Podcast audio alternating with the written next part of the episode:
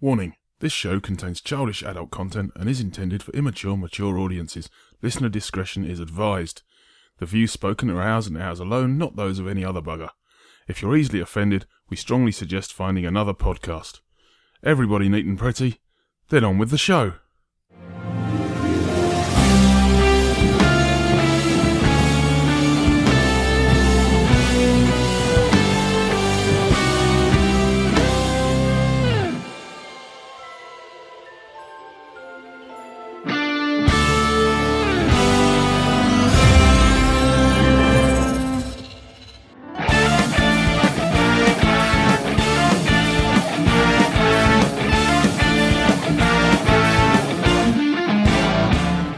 Hello and welcome to another episode of that Disney Parks podcast. I'm Nick and I can't believe we're recording another one of these. This month seems to have been so long because of how the Mondays have fallen, I think.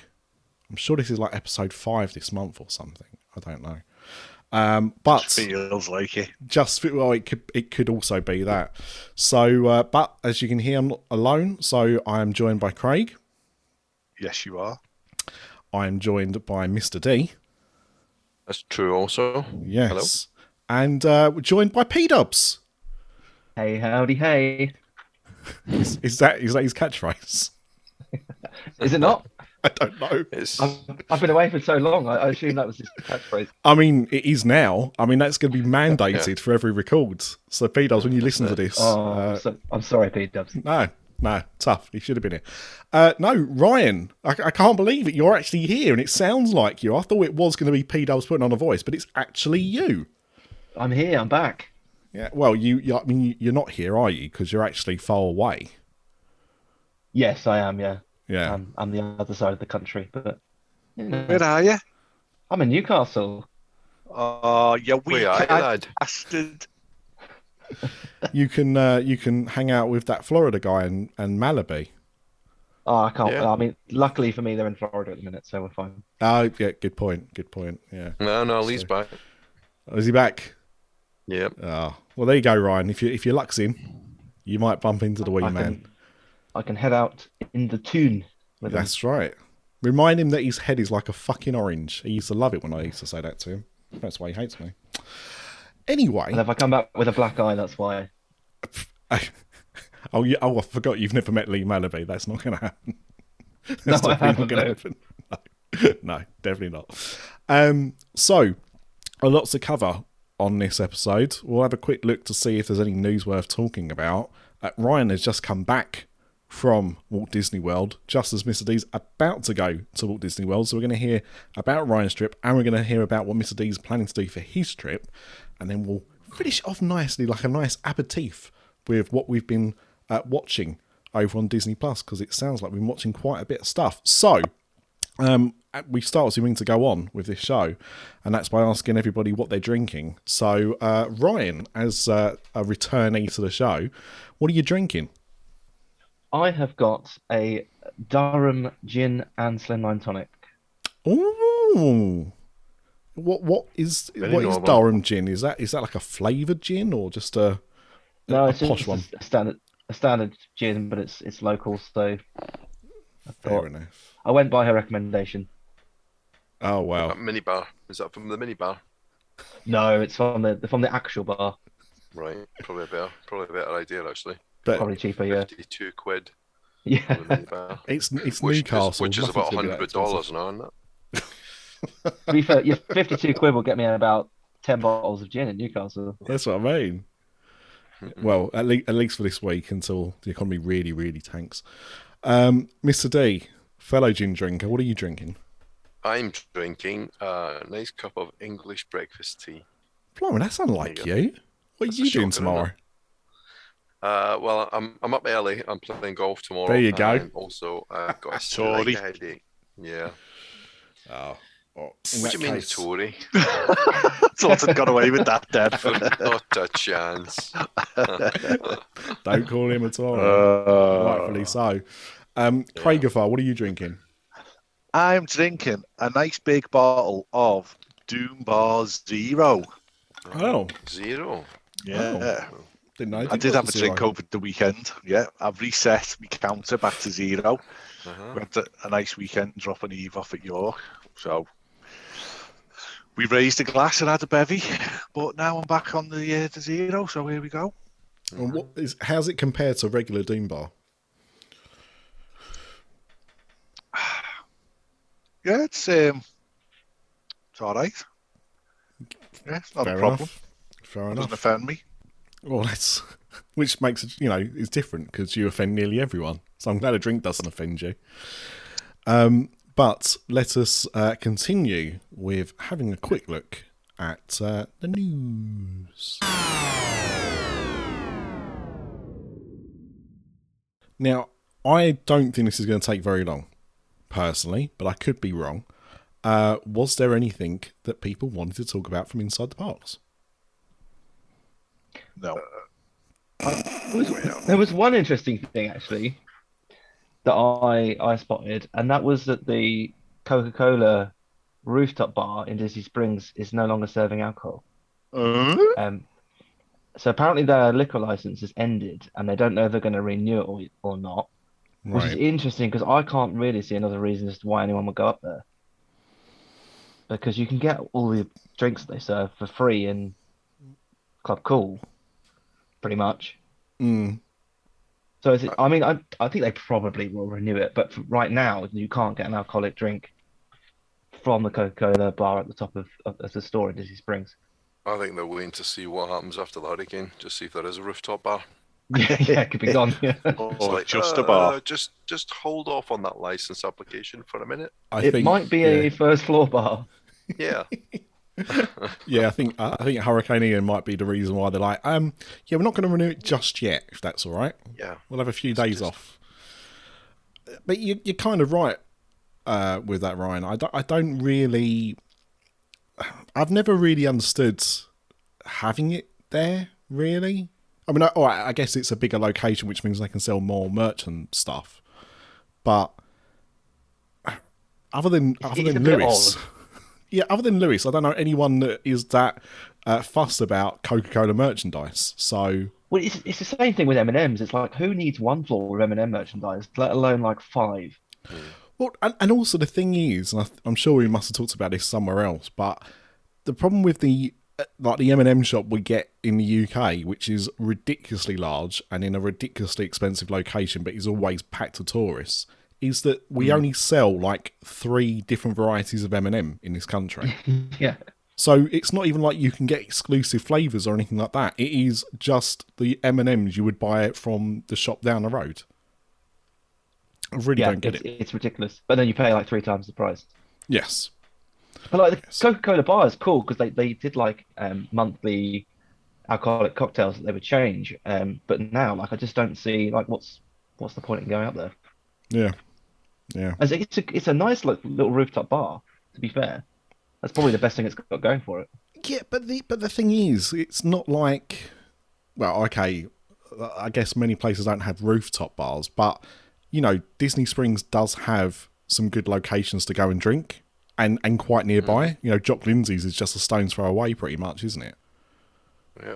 Yep. And there's, Oh, a, yeah, there's exactly. another uh, rooftop bar, which is in a good location, which is um, above the paddle ship, on, on the top of the paddle ship, top deck there. Oh yeah. It's a nice little rooftop bar. Mhm.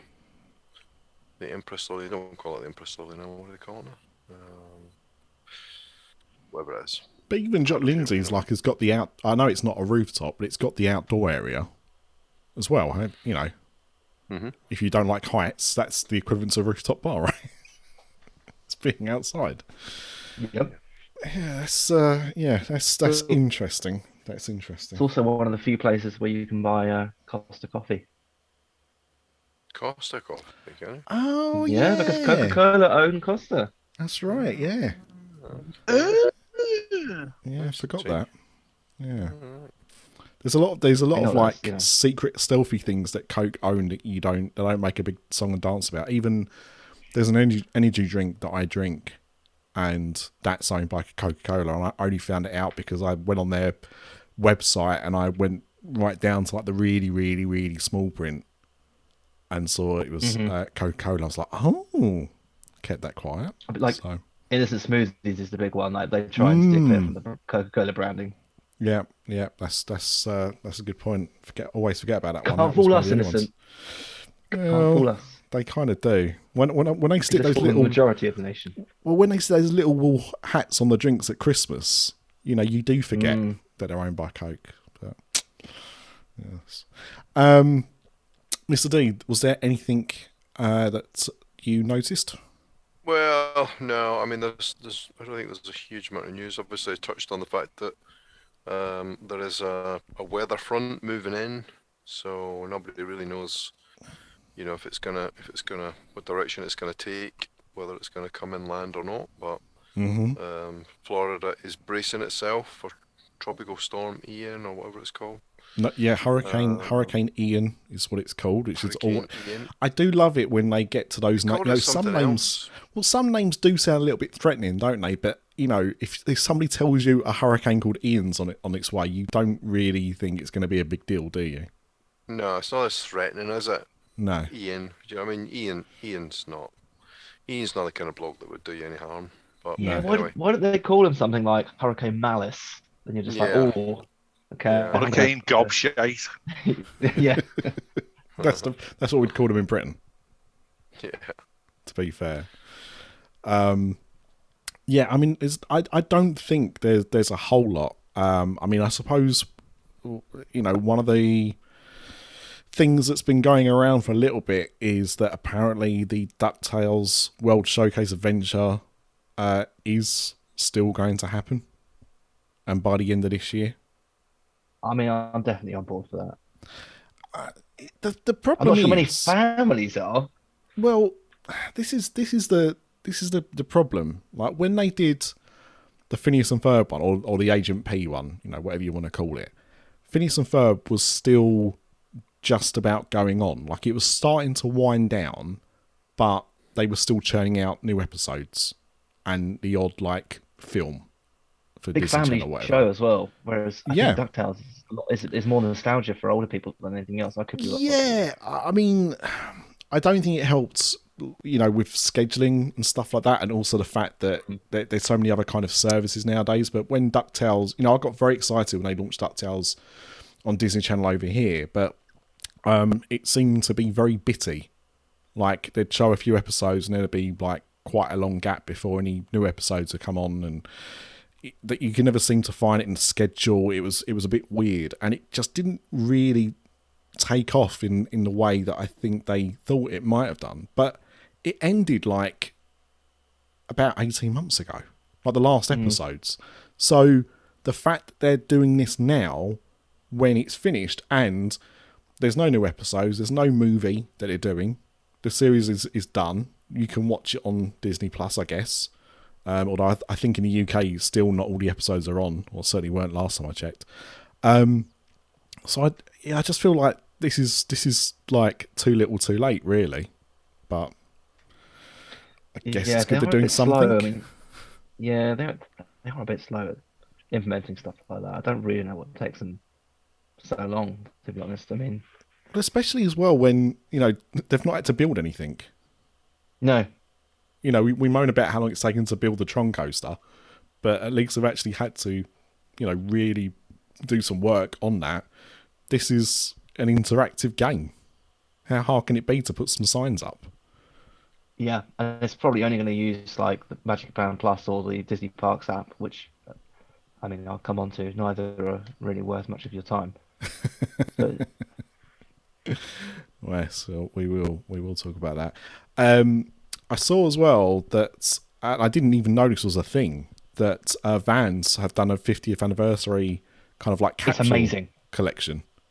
It's so good. Uh, they Yeah. just released some new stuff, I think today or yesterday. But when I was out there, they like re- released the first stuff, and it's re- some of it is really really good. Some of it's like you know, Vans sometimes there's a, a few bits in the collection you think, oh, it's a bit crap, but the majority of it was really good. Uh, I actually ended up picking up the hoodie and, and, and one of the t-shirts, and would have got the sneakers, but they they weren't they ran out of my size. But it's Yeah. a really really good collection. I mean, I only knew about it because Steve uh, was out there at the time, and he managed to get uh, a pair of those shoes because he went early doors, like he knew they were coming out. So he said, like, I've gone before the scalpers, and he managed to get himself a pair. But I didn't really, you know, like because they do those knockoff Converses at Disney Yeah. parks. I I said to him like, and I wasn't trying to be rude or anything. I was like, oh, are they actual Vans or do they are they like lookalike Vans? And uh, yeah, they obviously were just Vans, but they look great. They look really good. w- I wouldn't wear them round the mean streets of Liverpool. I'll be honest with you. I'll give off, Craig. I've seen you dressed around Liverpool. You, of course, you would. You'd be one of the best dressed people in town if you did. It's like all the it's like all the clothes in, in the Disney parks. You're not gonna. You, it's all right walking around in your glittery fucking spirit jerseys and all that shite in the Magic Kingdom and whatnot. But when you get back home to reality, you don't walk around in them unless you want to get your head kicked in. I'm sorry, that's a hard disagree from from me on that. I'm literally sat in a bright orange Mickey Mouse Halloween spirit jersey, and not once have I had my head kicked in today. It's because you're sitting in your house. I'm in Newcastle. Okay, you've walked around Newcastle dressed like that. I have. Oh, I'm in my- Pokemon Converses as well. I- I- Jesus. Craig, Craig, I'm not being funny, right? But you've got to Mr. remember D, that come on. ninety, no, ninety percent of the people in Newcastle are walking around in Newcastle football shirts. I think Ryan walking around in a spirit jersey is probably seen as Or no- like upper or no top on, swinging the Newcastle There you shirt go. around their head, Yeah, very true. eating a Greggs pasty, Yeah, Greg, Greggs is very popular. I can't deny that one. They thinking are about very fog on cheap. the time. They are very cheap up there as well. Yeah, I are. believe they're very cheap. I know the poor northern people like to eat them. Well, no, look, it's it's true. Like the further past the Watford Gap you go, the cheaper the sausage rolls are. That's that's not that's that's a fa- statement of fact. That's Well, fact. that's going to have to be that's going to have to be fact checked. I mean, all I'm saying is I pound, I, I paid five pounds fifty for a, a gin and tonic, and that is the cheapest I've paid for a gin and tonic in a very long time. So there you go. See, exactly right. Um, so yeah. So anyway, going back to Vans. So yeah, I, I think the stuff looks really good. Um, you know, obviously, it's it's a popular brand anyway. It's Disney. It does mean that people are buying it by the bag load to sell on eBay. So good luck if you do want to get it. But yeah, it's it's selling well, which is is good for Vans. Um, I do hope that there is a release at some point of some of that stuff outside of the parks, but you know, we'll we'll see. I guess. I don't know because it's, it's specifically for the fiftieth, isn't it? Yeah, but But uh, they should yeah. do. They should do. It'd be shame No, them not but to. yeah, but yeah, we've seen. I was gonna say like we got stuff for Mickey's, but mm, like, that was Mickey's 90th anniversary, wasn't it? And like literally everybody had the license for Mickey that year, so it's a little bit different than the parks itself. Which you're right, it's a bit more specific. But uh, yeah, the ones It with is a like, shame the because- park maps are great. Yeah, it's a shame though because if like if you're not in the parks on a specific day, like as you said, I had no idea this collection was coming out. I just happened to spot it. Like if you're not in the parks on that specific day, like you've got no chance of getting it, which feels a bit of a missed opportunity. I never understand Disney's approach to to merchandise like this. It just doesn't it just doesn't make any sense. No, no, I don't. I don't get it either. But Yeah, I mean, why not just make more of the spirit jerseys that sell well? I don't understand. Or let you let you order them with the lead time, so so Yeah. they don't even have to have a stock of them. Yeah, You know, you just order it, and and and it says right, it will take eight weeks to get it. Okay, fine, fine. Yeah, there's I a- agree. yeah, there's a guaranteed company. guaranteed sale. Yeah, there's a there's a company called Super Seven, they're an American company, and they are making these quite expensive Disney action figures. Right, they've done I think three, maybe four series so far. They started announcing them about two years ago, and so far one series has come out. They're about $50, 60 dollars each. These figures they come with like lots of different accessories and you know different head sculpts and hands and all that shit. Um, but you have to you have to buy them when they go on sale, and they tell you when they're expected to be delivered to you, and that's it. And that's that, and that's what they make. So they normally sell them for about a month. You've got a month to put your orders in, and then they close it off, and that's all they make. Mm. So if they if they sell ten thousand of each figure, they'll make ten thousand of each figure. If they make if they have to do a thousand of each figure, they make a thousand. You know, whatever's it's it's not made to order, but it is at the same time. They will just manufacture what people have ordered. And people, you know, for that, you know, you're talking, you said like eight weeks or whatever. You know, for that, hmm. people have waited for some of those figures over a year now. Yeah. And and hmm. they've done that. You know, people hmm. are prepared to wait to get the stuff that they want. As long as you're not going to Just- rip them off you know, about just- it.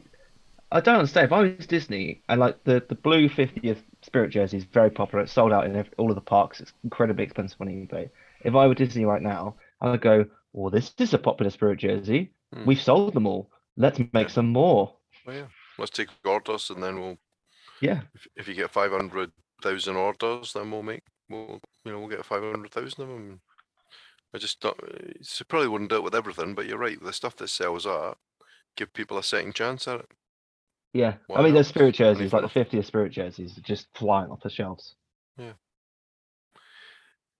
Not for me. I'm not a spirit jersey type person, but there we are. That's what everyone says until they get a spirit jersey as Ryan. will That's because you're not a teenage girl, Mr. D. I've honestly got about I've got about 15 now, so I can't comment. It's yeah.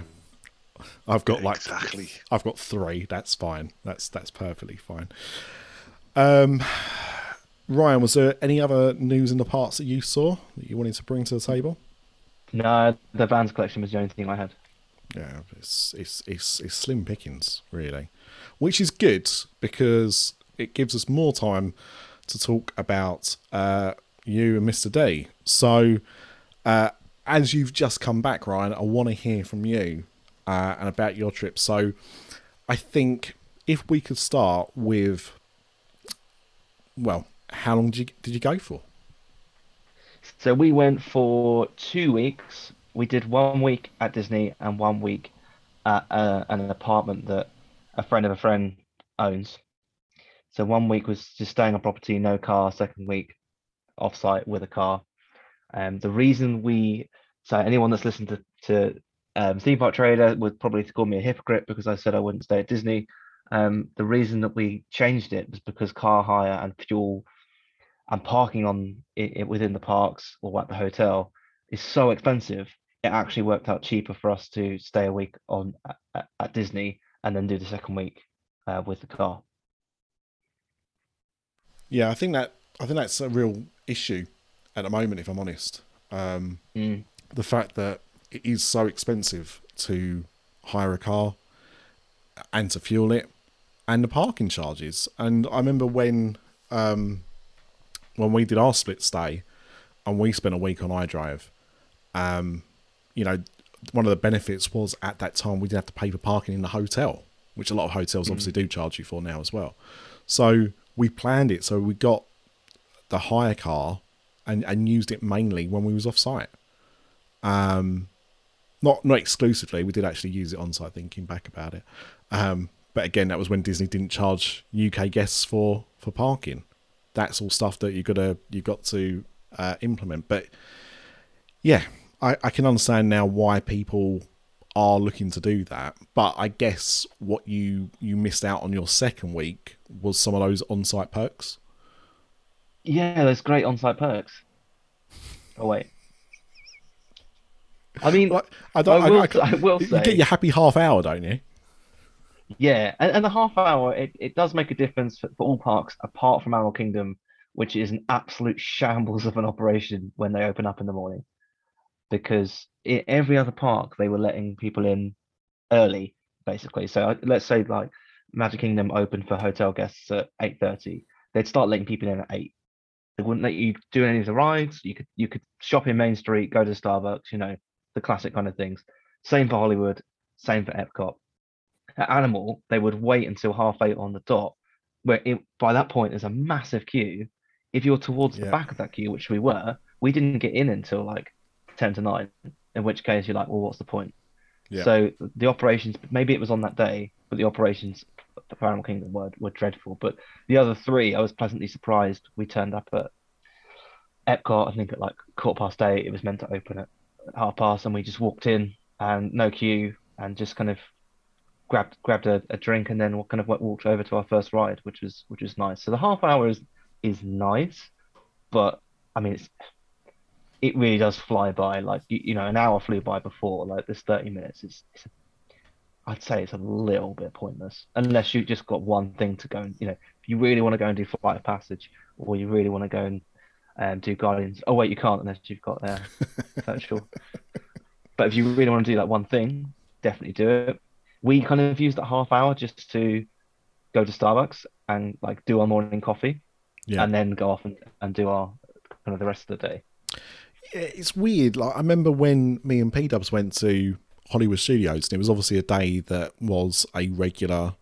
You know, I think it was like a nine o'clock open or something, and we got there like at half eight, and the queue was already pretty big at that point. Like I think once they actually started letting people in, it took us about ten minutes to to get into or get through the ticket barrier.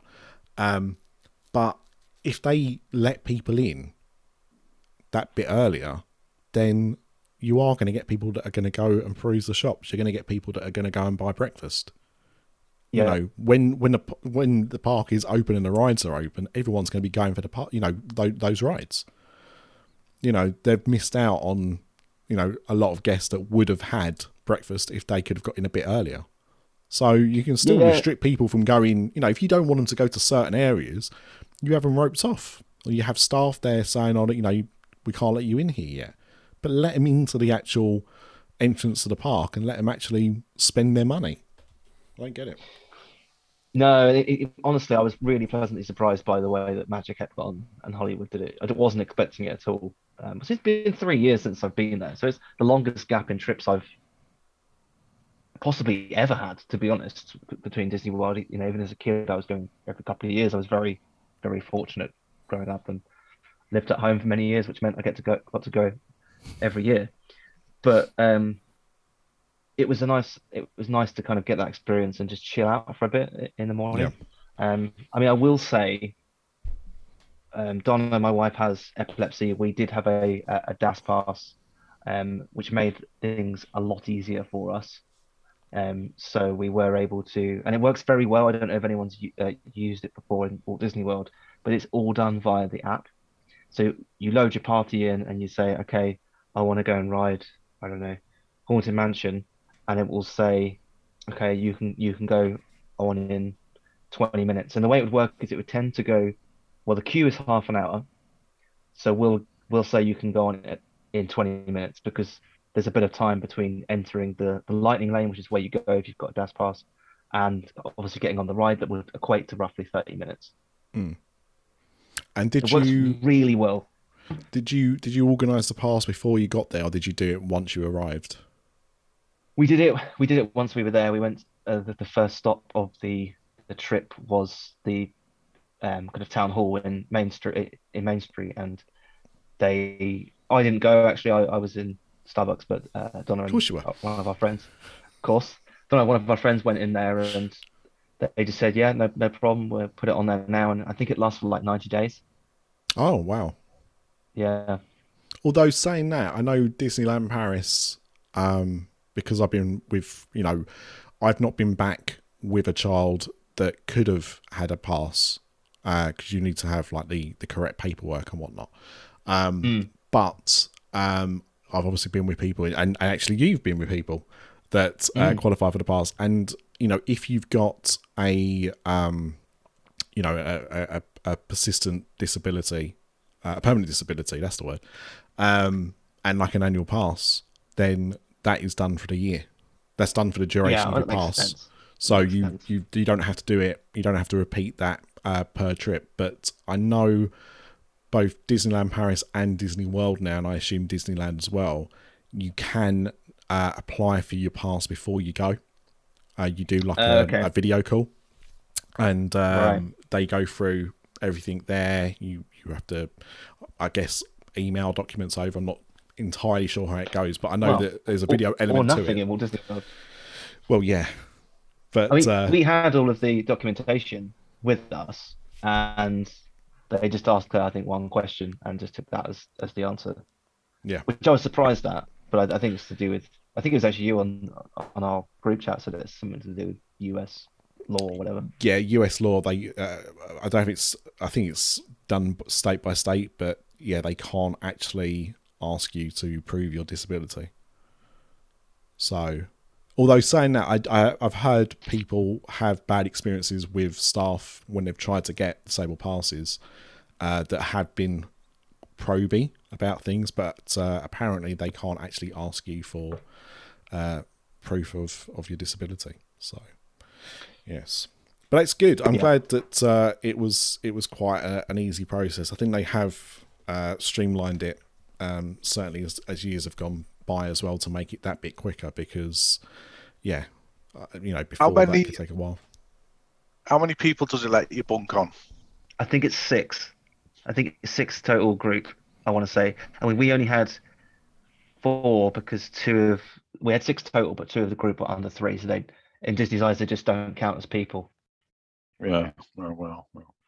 Um, what, what So- about if you've got like two people in your party? Is that twelve? Uh, oh, I don't know. I, I guess it's six per person. Yeah. If you you mean if like two people have a um A dash, yeah. pass, yeah, I assume it's six per person. Well, five additional per person. Good to know. Yeah, I assume that's the assume that's the case. But I couldn't. I genuinely thought, oh, we're going to have to go to every entrance of attraction and and kind of get a return time because that's the last. When I've seen it in the past, that's how they did it. But it's literally, I just booted up the app, and just as soon as you got, as soon as you, basically as soon as you scanned your park ticket or your Magic Band, whatever you're using, in the on the the last Lightning Lane stop of the attraction, you can go in the app and book your next one. So even before you you boarded the ride. So it works like FastPass in a way. So Way it should work. yeah, Yeah, it was really good. It was really good. so we've we've kind of uh, jumped a little bit ahead from the beginning. Mm. So we know where uh, we know uh, you had a split stay. Um, I'm assuming you stayed at Animal Kingdom Lodge. Oh, I wish. Animal Kingdom Lodge is crazy expensive. Um, Really? Yeah, we, we just did all star music. Um, you know what? Like, I would have loved to stay at the lodge or beach club or you know, but Piper's too. She, she just wanted a fun Disney hotel. It didn't need to be all singing and dancing, and to be honest, all star music was great. Like it was. Is that is that what she exactly what said? she needed. That's what she said. She want. Yeah. She said. She said, "Daddy, I want you to book the cheapest hotel you possibly The can." cheapest. I just want it to be fun, Daddy. Yeah. Yeah. Perfect. Yeah. Very advanced She for her doesn't age. care. Like, she doesn't care. And it was it was it was good that all the rooms have been refurbished since I think recently during during COVID. So the rooms were nice. The pool was the pool was nice. Um, you know, it's not the best hotel in, in the world. It's it's a, it's a value hotel, but we would have we could have easily stayed there for two weeks if we wanted to. Was that your? Nothing wrong with the All Stars. I was gonna say, wasn't isn't music your favorite All Stars? Um, music, yeah. Well, yeah, probably, but eh, it's crazy, really. They charge you more for movies for some reason. I mean, I think it's just because of the theme and the, Characters and the, the big characters, but they've all got characters. Um, so it's mad, really. Movies is the newest one, but I I quite like the pull in music. That's why I like music. But Hmm. they're they're all very very similar. I don't think it really makes much difference, and they've all got slight advantages and disadvantages. I mean, sports. If you if you get if you stay in sports, that's been refurbished as well. I think. And, I think they all have. um, Yeah. yeah, and sports is the it's the first bus. It's the first bus stop, so you get dropped off first, if I remember rightly. So you know, there's all little pros and cons, but they're they're pretty much the same. I mean, they're all they're all the same. Pop Century's very similar as well. Obviously, it's slightly different Mhm. location, but but music, movies, and um, sports are all side by side. So I don't think it makes much difference. Whatever's the cheapest, really. Yeah, that, that was the one with the availability, I think, from memory, because we we had two rooms booked. Um, and I've stayed there before. I've also stayed at sports before, but it's been it's been probably ten years since I stayed there. But no, we we enjoyed it. I'd go back. I'd actually go back there again over staying at the Swan. That's for sure. So Because how Swan- was? the buses? Oh my word! Don't even get me started on the Oh, Swan really? buses.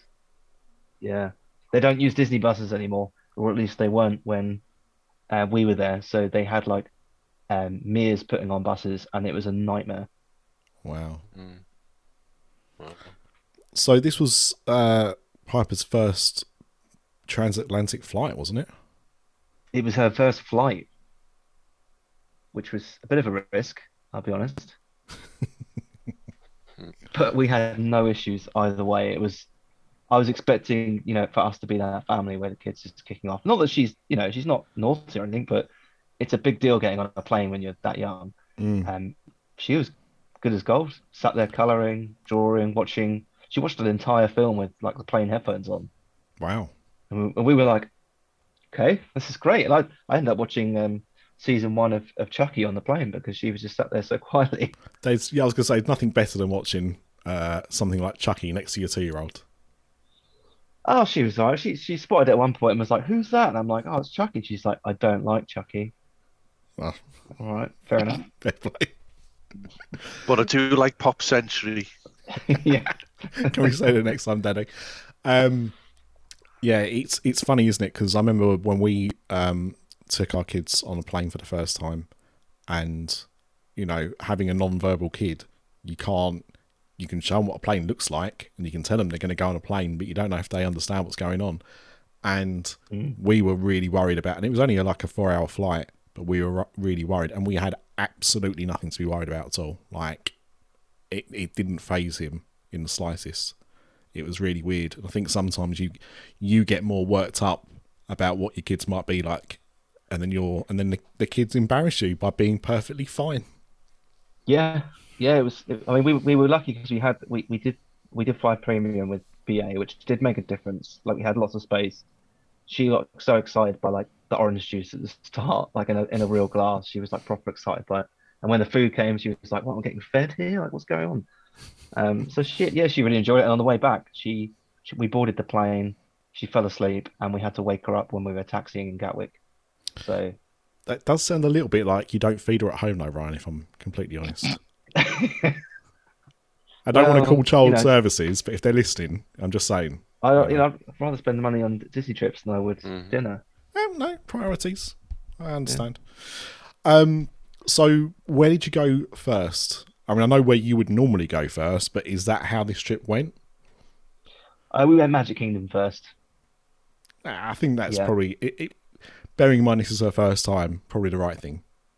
Yeah, and also she's she's kind of familiar with it in a way because we did Disneyland Paris in May, Hmm. and to you know to a two-year-old, it's a place with a, a big castle and Main Street looks somewhat similar, so it was a bit kind of you know recognizable to her. But we did a lot of a lot of the things that obviously we wouldn't prioritize previously, so we spent a lot of time in in Fantasyland, hmm but she loved she loved everything in, in, in Magic Kingdom really. Everything she went on, she enjoyed.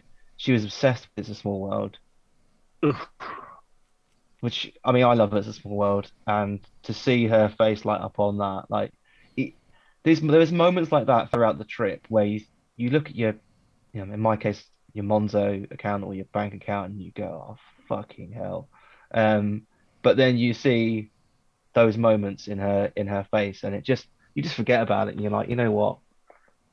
Even if she doesn't remember it, we're gonna remember that. We've got that photo of her looking over the moon with with "It's a Small World" or, or whatever it may be. This is exactly the argument I have with people. When we took Alice when she was about seven months old, mm. and people were like, you, "You're nuts! She's not going to enjoy it. She's not going to remember it." And watching her face light up when Mickey Mouse approached the table while we're having dinner, or like you say, going on a uh, Small World for the first time, and we videoed that. We videoed her face while we were going around it because it was just this shock and awe and this uh, you know being overwhelmed by everything and just you know smiling at everything. And you know she, yeah she doesn't remember that. She doesn't remember that trip but she's got the photos and she's seen the video from that trip. Do you know what i mean? And yeah it, it's for it's more for us than it is for them. But of course they've enjoyed it as well they just won't remember Oh, in a few years time Definitely, and and actually, uh, like she was she was still talking about um going to Mickey and Minnie's house from Paris, is what she calls it, like back in May. So like she's her memory's pretty good. I mean, obviously, probably not gonna she's probably not gonna remember when she's five or six, but it, it- you're right. It's those memories and, and the our friends that we were with, they've got a, a baby that's five five and a half months, and they went to go and see, meet Mickey Mouse with with him, and those photos are just incredible. I mean, they're not as good as they could have been when there was a photopass photographer there, but they're still good, considering a robot camera took it. Robot cameraman. Um, robot cameraman. so obviously this is the first time that you've been back since um, Galaxy's Edge was was fully opened. Yep. Uh, probably the first time you've been back since you could actually see Tron. Yes. Can't go on it, of course. Can't go on Uh, it. Saw it running. But um, you know, what did you what did you make of uh, Galaxy's Edge? Uh, so last time I was in Galaxy's Edge, I did Oga's Cantina and Smuggler's Run. Rise of Resistance wasn't open. No, because you went quite close to when me and uh, P Dubs went, didn't you? Yeah, I I think was like a like few weeks November, apart. Yeah. October, November, November 19. So it was just a few weeks before it opened. Um, so Rise of Resistance I did for the first time. I did it a couple of times. It's good, but it's not as good as as people say it is. Is my honest review of it. I enjoyed it, but everyone was everyone's saying, "Oh, it's the best thing, best ride ever. This this is the best thing that Disney's ever done." I don't think that's the case. Um, it, I, you know, I go on it time and time again for sure, but I think people have overhyped it to a point where I came off feeling a little bit underwhelmed. But Is it's- that not because you've seen it on YouTube so much? Mm, No, I, I haven't really watched it. I've, I've I've heard people talk about it, which, which definitely influences me. Don't get me wrong, and I I I did massively enjoy it, and I it, it will be one of the first things I go to in Hollywood every time, but it wasn't as good as I was expecting. If that I mean, makes sense. what's better? Flight of Passage. Is it better though? I mean, the work that's gone into that ride, the moving parts to make that ride, surely it's got to be the best. It doesn't it doesn't I mean both times I went on it not everything was working. It's a ride that's three years old that's not acceptable. And I think I think Guardians is better than Rise of the Resistance. And Guardians is by far and I will talk about this in a minute about Epcot but Guardians is far from being the perfect coaster but I think it's better than Rise of Resistance. It's more fun But the important thing is it's better than Smuggler's Run. oh yeah Smuggler's Run I went on it again just to see if my feelings had changed in three years and it's still a piece of shit and I was pilot this time because there was literally I, I got to the front of the queue and she, and the woman the cast member was like do you want to be uh, pilot engineer or gunner uh, you, don't have to be engineer snowman? she's like you don't have to be engineer or gunner and I'm like well I'm going to be part of them. like they're literally telling people not to do these roles because they're so shit It's just it's just the worst. Like I I've got a, a a friend out there at the moment. It's his first time going since um since uh, Galaxy's Edge opened. So uh, you know all of this is new to him, and he came off Smuggler's Run saying about how great it was because he got to fly the Millennium Falcon, and I was like, yeah, I'm sure if you do that, it is a completely different ride. I, I don't. Hmm. I still I still don't think, you know, it is what it is. But being able to like sit in the cockpit is, you know, extremely exciting. But the ride itself is not great. And then yeah, those those two other roles they give you are just absolute dog shit. So Yeah, do you th- think do you think there'd be a way that they could make it that you are either the the pilot or the gunner? Could it could it be a refurb and they make it into pods of two as as opposed to pods of four? Do you think?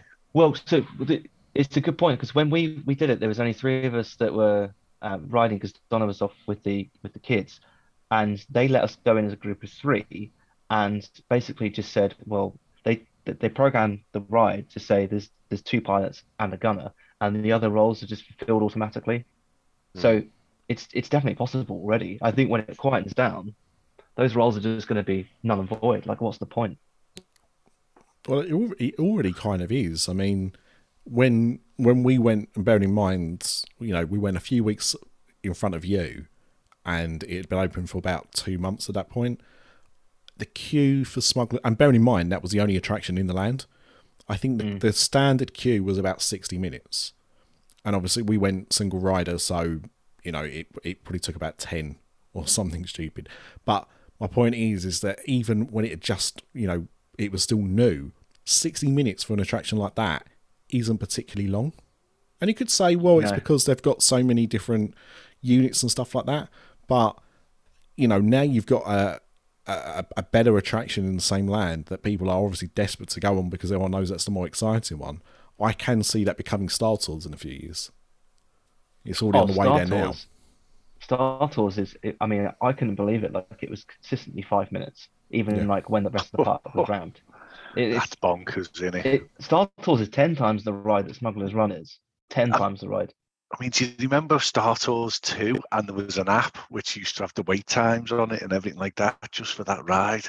Yeah, I was there when that ride reopened. That that the day it reopened when when George Lucas was there, and it was mental. And now, literally, you could just walk on it. But it, but it was like that though, wasn't it? It was when it was Star Tours one. You know, before they redid it, it was a walk on. It was always Yep. a walk on.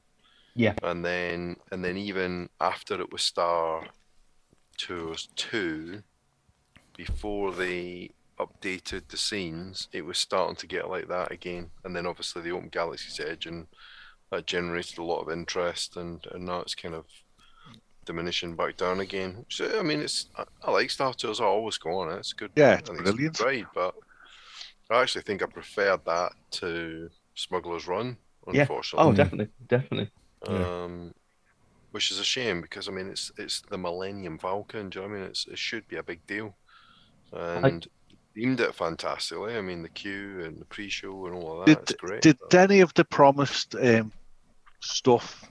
So you were supposed to go on Smuggler's Run, weren't you? And if you were really bad or really good or whatever, Mhm, mhm. Like- people were supposed to comment on your score or, oh, I heard you were a really bad pilot. Did any of that ever come out? I think it's happened a few on a few occasions to a few people, but uh, nowhere near to their level. No. they, they're phasing it out. I mean, they've got um, the Mandalorian and Grogu coming to Galaxy's Edge in Disneyland, so the the, the story is already being thrown out the window. Yeah, well, this Yeah. is yeah, this is the argument I had on the the last show when we was looking at D twenty three and they and they made that announcement. It's like they've not explained why he's there. But Well, they uh, can get away with that at Disneyland, at Disney World, because you've got a hotel and a, and a story playing out within the land. Surely it's a bit more tricky to have them all walking around Walt Disney No, because it's the same. No, because the the thing is, the story is the same for both Galaxy Galaxy Edge locations. yeah, also, I no know one's that, staying at the hotel, so it doesn't matter. but the hotel, you know, them guests come out into the land and interact with stuff as part of their hotel experience. Hmm. They go from one underwhelming experience to the next. No, of course they do. Yeah, I agree with you. But they can't put Grogu and, and Mandalorian in. I mean, you may as well just go all in at this point and just put all the main stars in. I agree. I, I'd like to see Darth Maul kicking the shit out of um, General Grievous or Darth Maul kicking the shit out of Rey. I don't care. I just want to see Star Wars. Yeah, I think all Star Wars fans want that. I don't. I don't think they care. no, I think they they went in far too hard with the fact that this was going to be based on the trilogy of films, like the newest trilogy of films. But And- hasn't the Mandalorian season three, some of it been filmed at Galaxy's Edge? well, Did I dream that? No, there there was some. I'm sure there was some filming done, but I wonder now: was that for the Mandalorian or was that for like promo videos? Oh, because they did use a promo, didn't they, for D23? Yeah, I don't. I don't know. Like that, there was filming done, Craig. You're right, but was it done for the actual show? We don't know. Uh, Time will tell, I guess. But um, The yeah, Mandalorian drinks Diet Coke. drinks that that weird blue milk stuff. Um, I, I mean, Oga's Canteen is still great, though. I still love it there. It's Yeah. expensive, obviously, but I still think it's a great experience. Yeah, and I guess I mean the thing is, it wouldn't have affected you as much as it would do now. Although it still wasn't good, but obviously the dollar to pound has been on the wane. I mean, it's it's obviously Yes. since you've come back fallen through the floor, and I'm not blaming you for that at all. But um, you know, how, how did that impact this trip? That I mean, obviously there was no dining plan. um, regardless of, of where you stayed. You know, I know that you- got like your your credits and stuff like that, your gift card if you stayed at certain hotels, but there was no dining plan, which is obviously something you're very used to. Um, yes. So, how did that impact your your overall trip? Oh, it was a it was a very very different trip. You know, we went from trips where we're used to staying at moderate to deluxe hotels to moving to a value hotel for a week and and eating quick services. I think we only ate at two Disney, three Disney sit down restaurants the entire two weeks. They were um, Homecoming, T Rex, and uh, Le Cellier, obviously. Um, but that was it. Whereas previously we would we would be at a, a Disney restaurant every day plus plus a quick service. So it was it was a very different trip. You know, we we were just doing quick services pretty much. how did how did that um how was that experience because you know obviously craig mr d both big fans of the dining plan as well as yourself Mm. but Mm. now because you don't have to use these dining credits because it's your own money that you're you're using and you're making those different choices like was it a um did you find it in some ways it was a, a better experience because you was eating differently or was it lessened because you were doing that It was much worse. It was it was much much worse. I think you know I love many many of the restaurants in in Walt Disney World, and you know being being honest, like with you know there's lots of things happening in outside of Disney in my life at the minute, like moving house and all that kind of thing, and um, we just couldn't afford to to pay those restaurants prices on a daily a daily basis. You know, I wanted to eat at the Boathouse, it's one of my favorite restaurants. I wanted to eat at um, Paddlefish. There, we had I had to make a decision. Do I go to one of those two or or or the Cellier? And um, you know, I couldn't go not go couldn't go to Disney and not go to the Celliers. So we made a decision to to eat there, but it definitely lessens the experience. And to be totally honest, I'm as much as I would I would go out again tomorrow. I had a gr- you know we had a great time. Realistically, with the with the the, the pound to dollar, with cost of living, with the way that Disney has skyrocketed their prices, I, I'm not going to be booking a trip until the dining plan is back, unless I get a really really great deal on a room and my stay, which is seemingly unlikely, I think, until the recession hits the entire world and Disney are forced to to kind of adjust their prices, but and probably bring back the dining plan. But I do think the reason the dining plan isn't back is very very clear, and that is a massive lack of cast members because I think Epcot is is very very much the park that showcases that where no pun intended where you've got you know typically you'd have kind of people from Mexico manning the Mexican pavilion.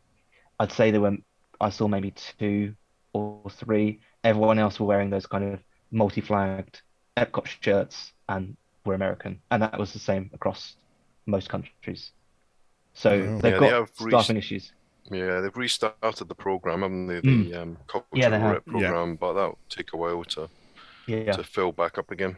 yeah But- it, it definitely feels and, and like even like Cellier where bookings bookings were not easy but they you know they, they weren't incredibly difficult. But when I was in there there were tables empty. They're not quite at full capacity across the restaurants that I was in for sure. So it does feel like I know people know, some people going oh it's just Disney being cheap and I do think there's an element to that. Um but they definitely have staffing problems. Yeah, I mean, on a side note, I think what you just said there is is going to be interesting. We've already talked on here about the fact that Disney were kind of stressing a little bit already about next year's bookings not looking as strong as they had been for the previous two years because we've come out of a pandemic. People have had money to spend, to, you know, saved up to spend. They booked these trips now, especially from the UK, because of how low the pound is. I mean, what, what is it like a 37 year low or something? Stupid. Yeah. 27 year low. Um, you know, it is going to be ridiculously expensive. Like I was just checking because I'm going to Canada in a in a in a you know three four weeks, and I was checking that, and that still seems to be pretty much as it was. It doesn't seem to have adjusted too much, but you know now you're getting pound to dollar almost being uh, you know, an exact conversion. which I, we've never seen. Well, it's little things as well. I mean, Disney's one thing, but like you know, obviously we all when we're out there, you know, you go to the outlets and you know, go to Walmart and Target and all those kind of places. When I was in the Converse outlet store, the Converses that I wanted were cheaper in the UK than they were in the US, and that's the first time I've ever seen that happen. And that that wasn't just Converse; there was a few things that we were looking at, and we were checking kind of the UK's equivalent stores. Always at least ten to fifteen pounds cheaper in the UK, which is crazy. Yeah, and I, I hear as well like people have been, you know, forget the, the conversion rate, but people just in general saying that the outlets are just not having the kind of offers that they were, you know, three four years ago.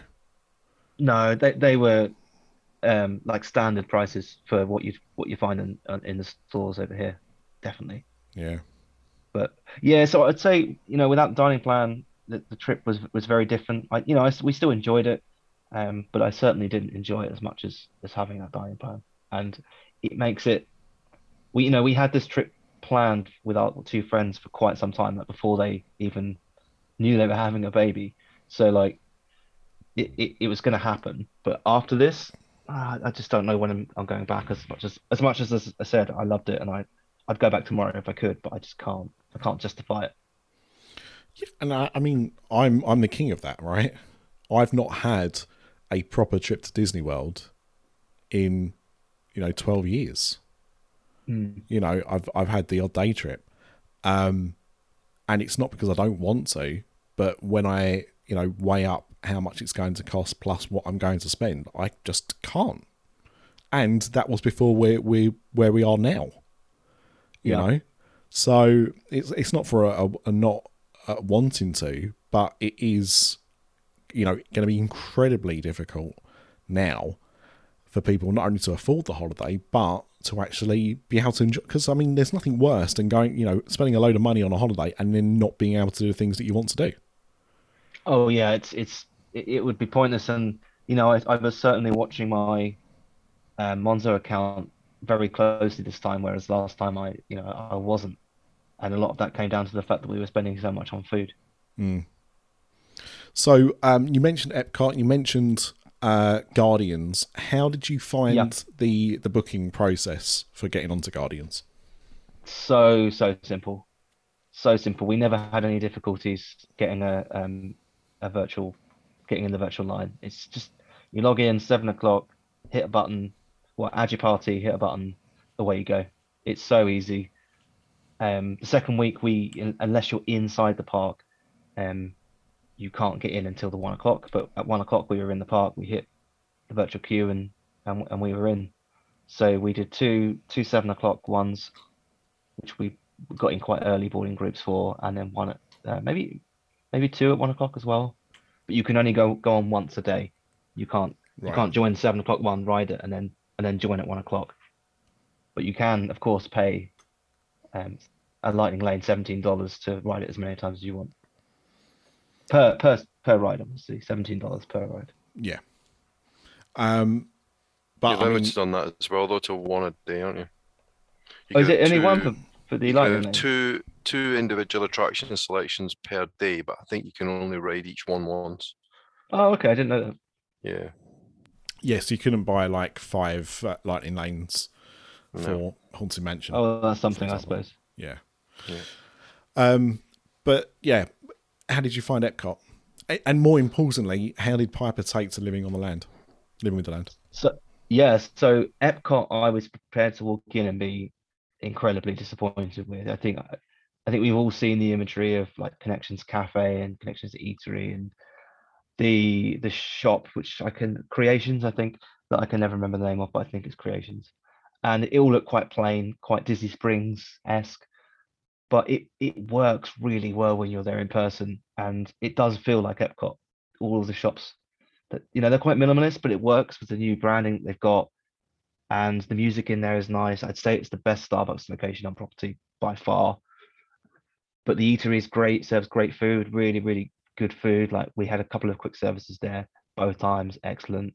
Queues move pretty quickly, and the creation store it's a little bit bland, but it it work it works, and you know, it's still got the mouse gear size, so it's a huge, huge store. Uh, It's it's definitely got more vibe to it than World of Disney and Disney Springs, which is a terrible store. I think it's just what they've done to the, the store in Disney Springs is criminal. Yeah, it's um. World of Disney was always good because it sold so much of the stuff that you wanted, but um, I never, I never found it like a great store to walk around. Uh, it's But not. it's got worse. they haven't improved that. Yeah, No, no, I know. it's definitely got worse. But Epcot, I think, you know, there's still lots of building work going on with the Moana stuff that they're adding, and, and who's who knows if the festival site in the middle is happening or not. Some people are saying it is. Some people are saying it isn't. Mm. There's way too much construction work for it just to be Moana, though. It's um. So that aside, I think Epcot is still definitely my favorite park. I, I liked all of the new additions, and I'd say everyone on the trip found that Epcot was our favorite day. It was the more relaxed park of the four Disney parks. Um, it was, it was even more relaxed than, than Typhoon Lagoon as well, and and Piper loved almost everything at, at Epcot. To, to be honest, uh, more so than she liked. Her favorite ride was the Test track. was Test Track. Yeah, no, it was um the the Mexican ride with Donald Duck and the the Cab- three Caballeros. Well, three Caballeros, including Donald Duck Yep. and she she loved living the land. That was mummy's. She called that my mummy's favorite ride, and I loved Spaceship Earth. That was daddy's favorite ride, and she loved both of those. So, I I went. Um, you know, she was able to come home with us, and I didn't leave her in in America. She turned around and said she didn't love Epcot. That was the deal. Well, it's it's a fair point. You've got to you've got to set your ground rules, right? Yeah. So I think Yeah, that's that's fine. And what I will say, as much as I dislike the Figment attraction, it made me realize who who it's actually designed for because she loved it, and uh, I still think it's, it's shit, but she absolutely loved that ride, and it does make you think. Well, you can kind of moan till the cows come home, but actually, if if the intended audience is still enjoying it, which are young families on that attraction specifically, then it's doing its job. Although there's still no wait time, so I think take that with a pinch of salt. yes, as long as the mindless under four year olds uh, enjoy it, that's the main thing. Yeah. I mean, Figment's still selling a shit ton of merchandise, so they're getting the best of both worlds. Yeah, and you know, obviously that was another thing from D twenty three is that you know Figment meet and greets coming back in some capacity. We don't know what size he's going to be, um, but That was like the only thing announced for Disney World. Pretty much. I mean. I'm not talking about the bullshit concept art that's not going to happen. Well, look, we, we got two and a half hours out of it like the other the other week, so you know if people want to hear that, they can do. Um, so before um, we move on to uh, Mr. D's trip planning, um, you did mention Genie Plus. You did mention uh, Magic Plus Plus, Mm.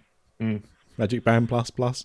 And Um, and plus, plus, plus. So obviously that you know was was quite a new addition when you went. Genie, we've obviously talked long uh, about that on here as it was rolling out. We've obviously talked to people that have uh, used it on their trips. Um, what were your experiences of those? So didn't use Genie Plus at all. Um, didn't didn't touch it. Didn't use any of the standard stuff either. Um, just didn't didn't feel the need to, to use it in, in, in the slightest. So I have zero experience of using that. I did buy Magic Band Plus on my first day because I couldn't find. I've You're got like sucker? ten Magic Bands. Oh. I've got like ten Magic Bands, and I couldn't find any of them. So I thought, well, if I've got to buy, I don't have to buy a new one, but it's easier. Ryan, gonna I can one tell and- you, I can tell you where they are. They're in Yeah. one of your popcorn buckets with the glow mm. cubes. I looked in those, so it wasn't in there. Ugh. Uh, you need another popcorn bucket, I know. Yeah, I need one yeah. just to store my magic bands. So I thought, well, if I'm if I'm buying a new one, I may as well get it and and try it out. And it's just completely pointless. It, it really is. Like the, the the gold statues, some of them have catchphrases, which is nice, especially when you've got like a, a kid and they hear their char- favorite character talking. And but most of the time they just play a shit jingle, and it just it feels totally pointless. The the the glowing part of them and the vibrating part of them again pointless if you're watching a show you're not going to be looking at your magic band unless you're watching harmonious because it's more interesting than, than the show which is a complete and utter piece of shit. Um, Well, that's going, isn't it? quite. That was It that is, was news on D twenty three.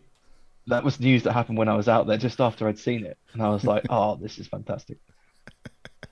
It is. It's terrible. I, I will say that that Donna and the other our friends that we were with really enjoyed it, but it just doesn't. It doesn't fit for, into Epcot at all. It just doesn't work. I think the problem is, and it almost like what you were saying about Figment, right? Is that it, it very much depends on on how you see it. So, I I loved Disney Dreams at Disneyland Paris, and I think uh, Illuminations, which replaced it, is awful. Now it's essentially the same thing. It's a it's a projected castle show, but the heart and soul was completely ripped out of it to be replaced with scenes from films. And yet, Yep. speak to Craig, he'll tell you how wonderful it is.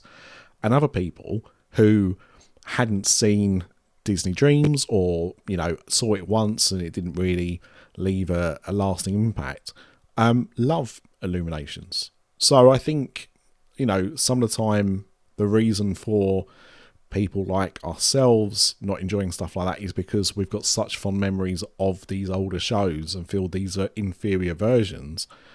But consequently, you've got people that, you know, love everything to do with Disney films. And so seeing these, you know, fireworks and lights uh, and imagery from these films that they love is more appealing.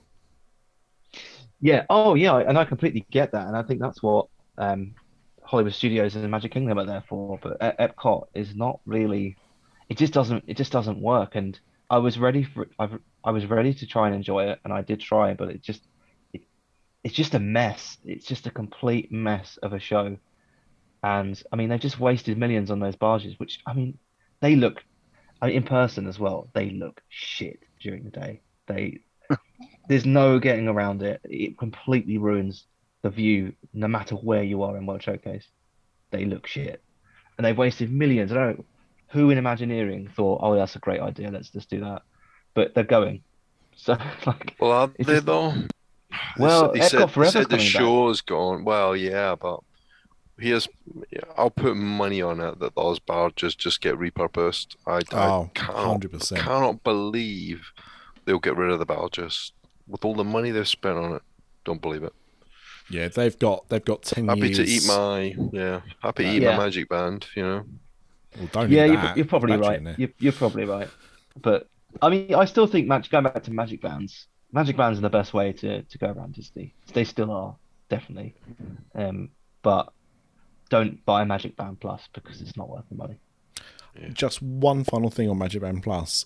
Um, When they first came out and people were using them, they were really complaining about the battery life on them. Um, Yeah. Was that an issue for you?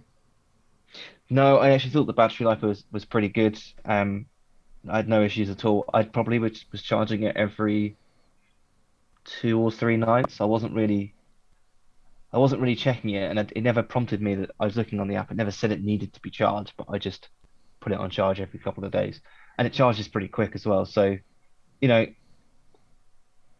the lighting on it's cool. The vibration settings on it on it is nice, but like my Apple Watch can do all of that, and I would have rather paid three quid for the, all of that on my watch as a standalone Disney Parks app, to be honest. Yep.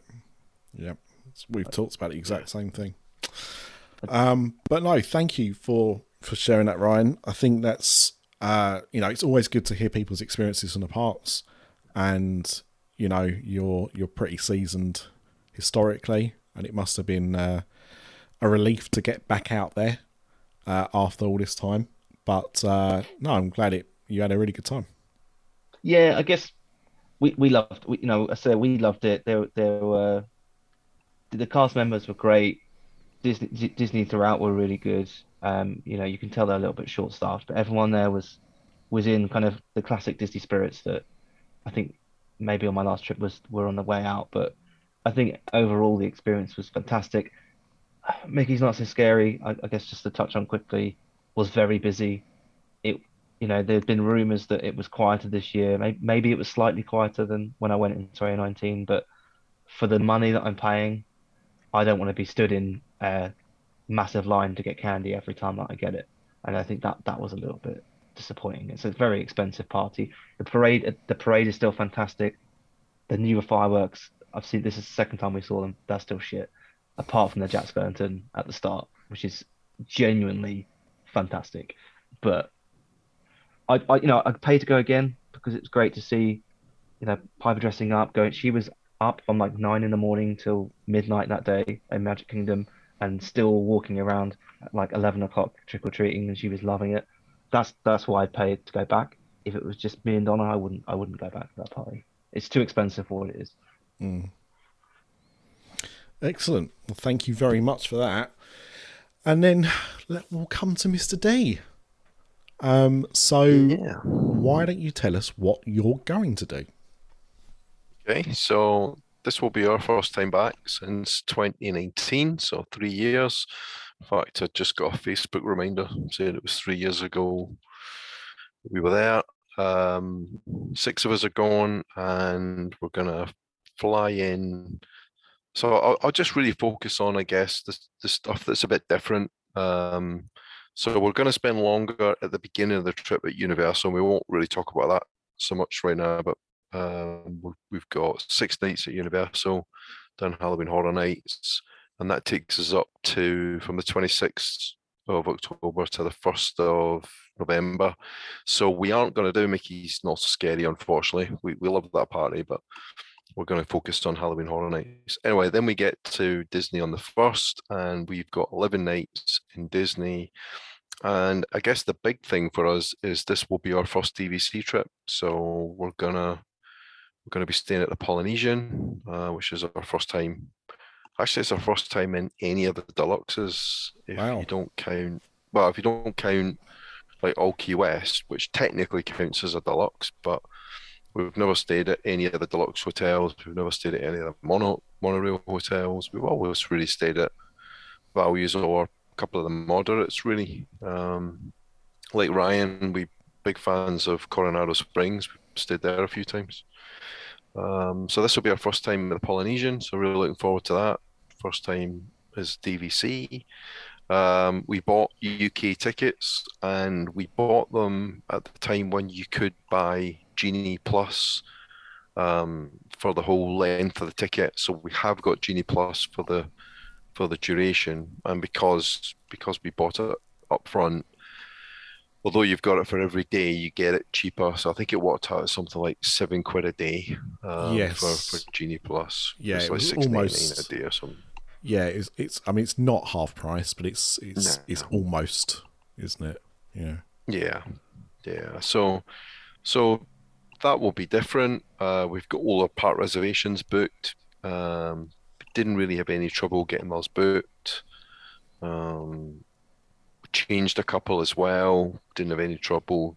The only, the only slightly, the only thing need to do is make sure that the part, if you're going to change one, make sure the part that you want to change it to is available because you have to cancel or modify. So you have to cancel it first and then rebook it. So you don't want to cancel it and then find out you can't get the part you want. But anyway, I will, I will, I will say one one thing when we we did Mhm. swap a couple of days when we were out there. Okay, so Yeah. like I think it's okay. Obviously, there's going to be some times of the year, but as you said, definitely book them. Mm. I was pleasantly surprised that we could change our plans while we were out Yeah. there. Yeah, I mean, from what from what I've seen, it's really the the really busiest times of the year where you're you're gonna struggle. But um, you know, like Christmas, Easter, Fourth of July, those sort of things. There is a there is a little week. There's a weekend when we're at Disney where you've got the uh, wine and dine marathon and half marathon, etc. So that weekend we're gonna kind of minimize the parks and focus on other things. So we'll hit the water parks. We're gonna have a like half day where we just chill around the Polynesian and just enjoy the resort and, and a few other things like that. So we'll kind of avoid the parks because they're probably going to be a little bit busier um, that weekend. Um, we have got tickets for Mickey's Very Merry Christmas Party, which starts on the 8th, but we're going to go on the 10th. So it'll be the second party. So we're going to avoid all the vloggers that go on the 8th. Um, and looking forward to that. I've only been to the Christmas party once, and it was quite a long time ago.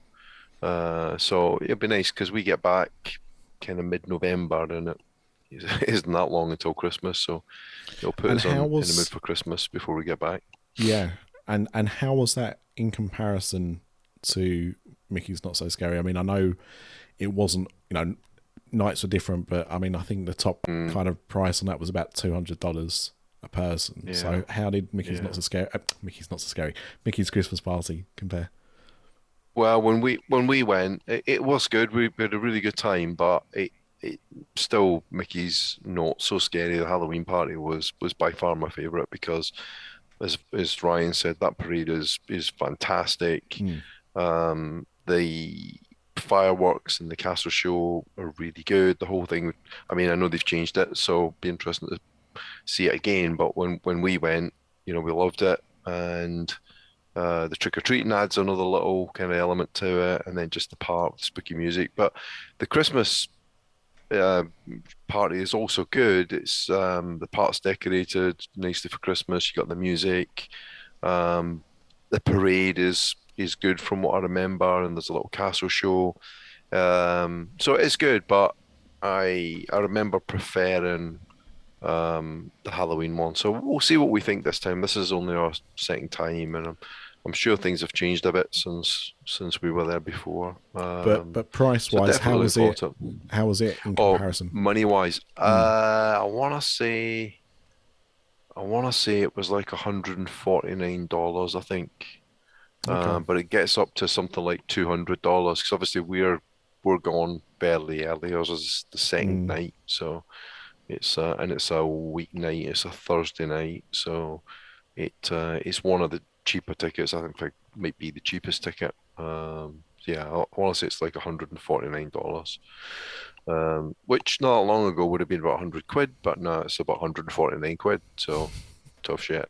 But uh, I mean, that's the thing. You know, as a as a UK person, a lot of what we've paid for, excuse me, is we've paid for it in pounds.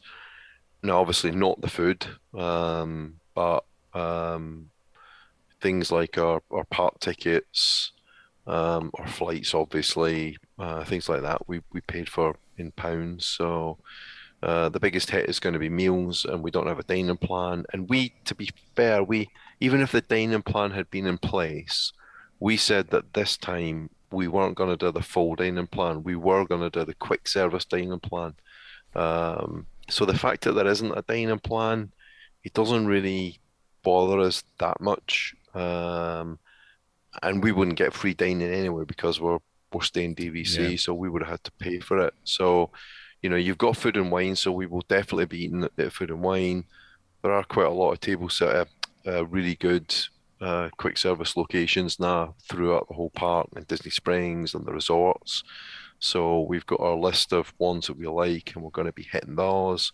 But we have got some table service meals booked. We've got a couple of breakfasts booked. We've got breakfast at Boma, which is a favourite for us. Love that.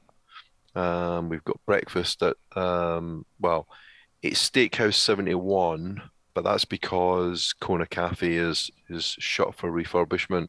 If Kona Cafe reopens, we'll we'll try and switch that to uh, to Kona Cafe in the Polynesian. Um, we've also got Skipper Jack's Canteen, which is in the Magic Kingdom. We've got that booked for an early dinner the night before the Christmas party. So we'll go in early, we'll, we'll have dinner at Skipper Jack's, and then we'll come out in time for the Christmas party to start.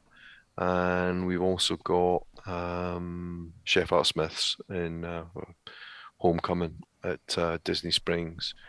But we've also booked um, and Space 220 Lounge. So Okay. uh, we're going to give those a go.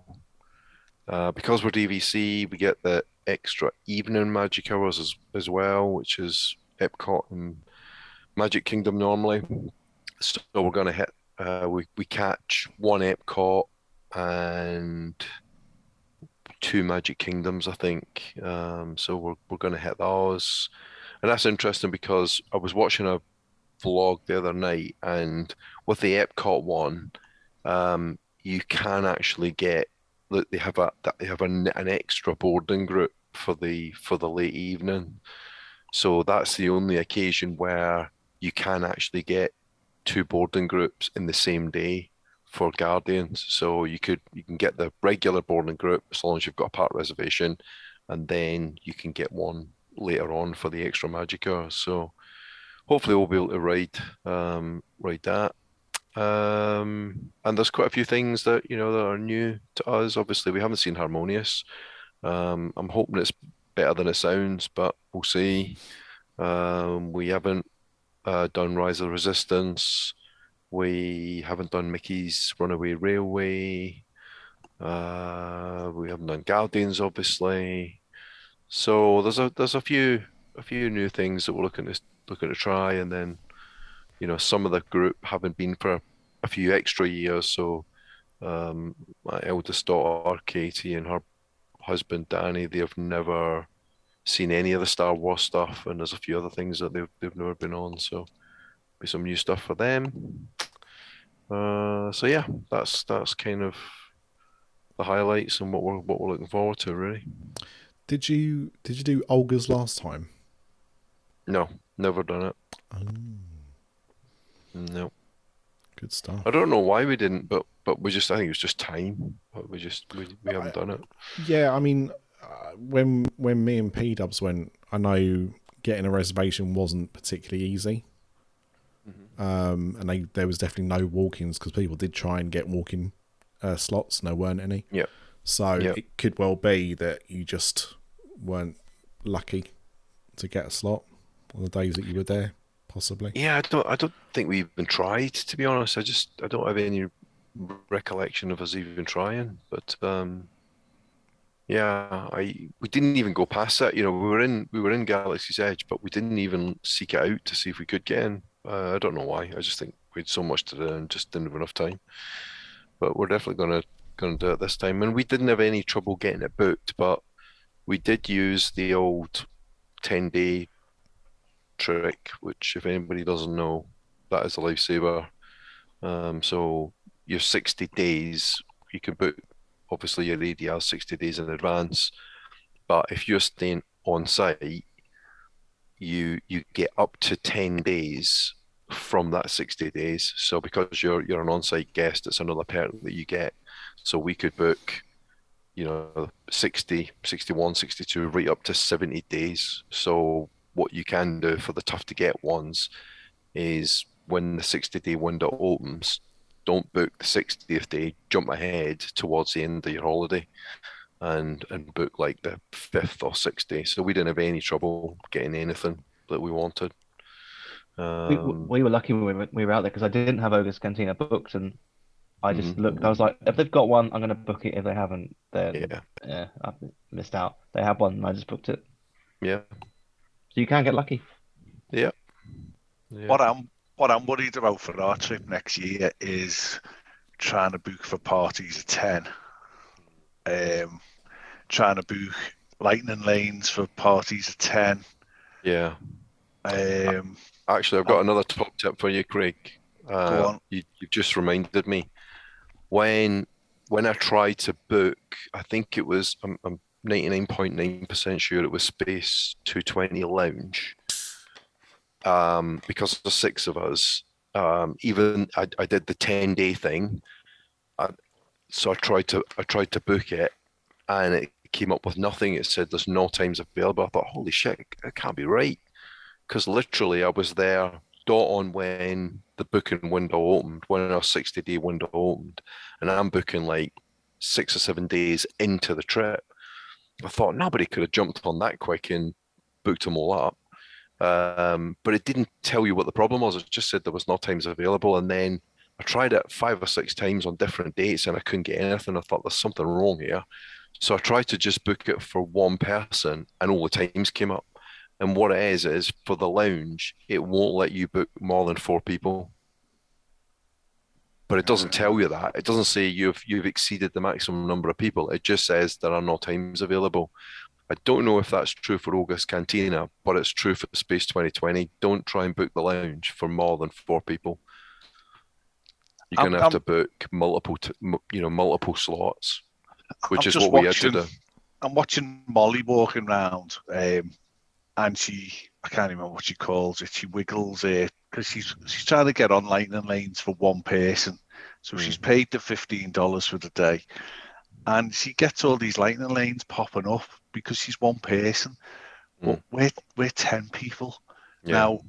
Also, I don't know, and I, I can probably find out. I can probably phone Disney up, or I can probably go in a forum.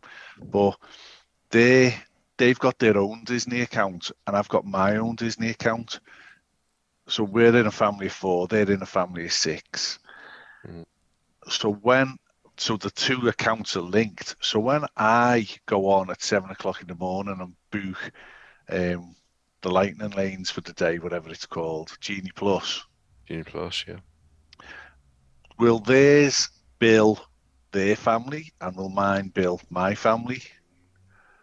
You mean when you when you buy the the actual Yeah, Genie Plus yeah. for the day? So if I make the decision because the Mm. two families are linked, I can make lightning lanes for them. Like I used to be able to make fast passes for them. Yeah. Well, I think I think I think if you if you include them in your party, so if you create a party for ten people, Yeah. then then I think you can. but will I have to pay for all of them, or will they get billed? Uh, I'm guessing you'll have to pay because you'll be doing it through your My Disney Experience app, and you'll have your credit card linked to that app. Yeah. Yeah, that's how it works. We we- that's how we did it. I, I paid and then or the, someone else paid and I just Monzo did the difference. Yeah.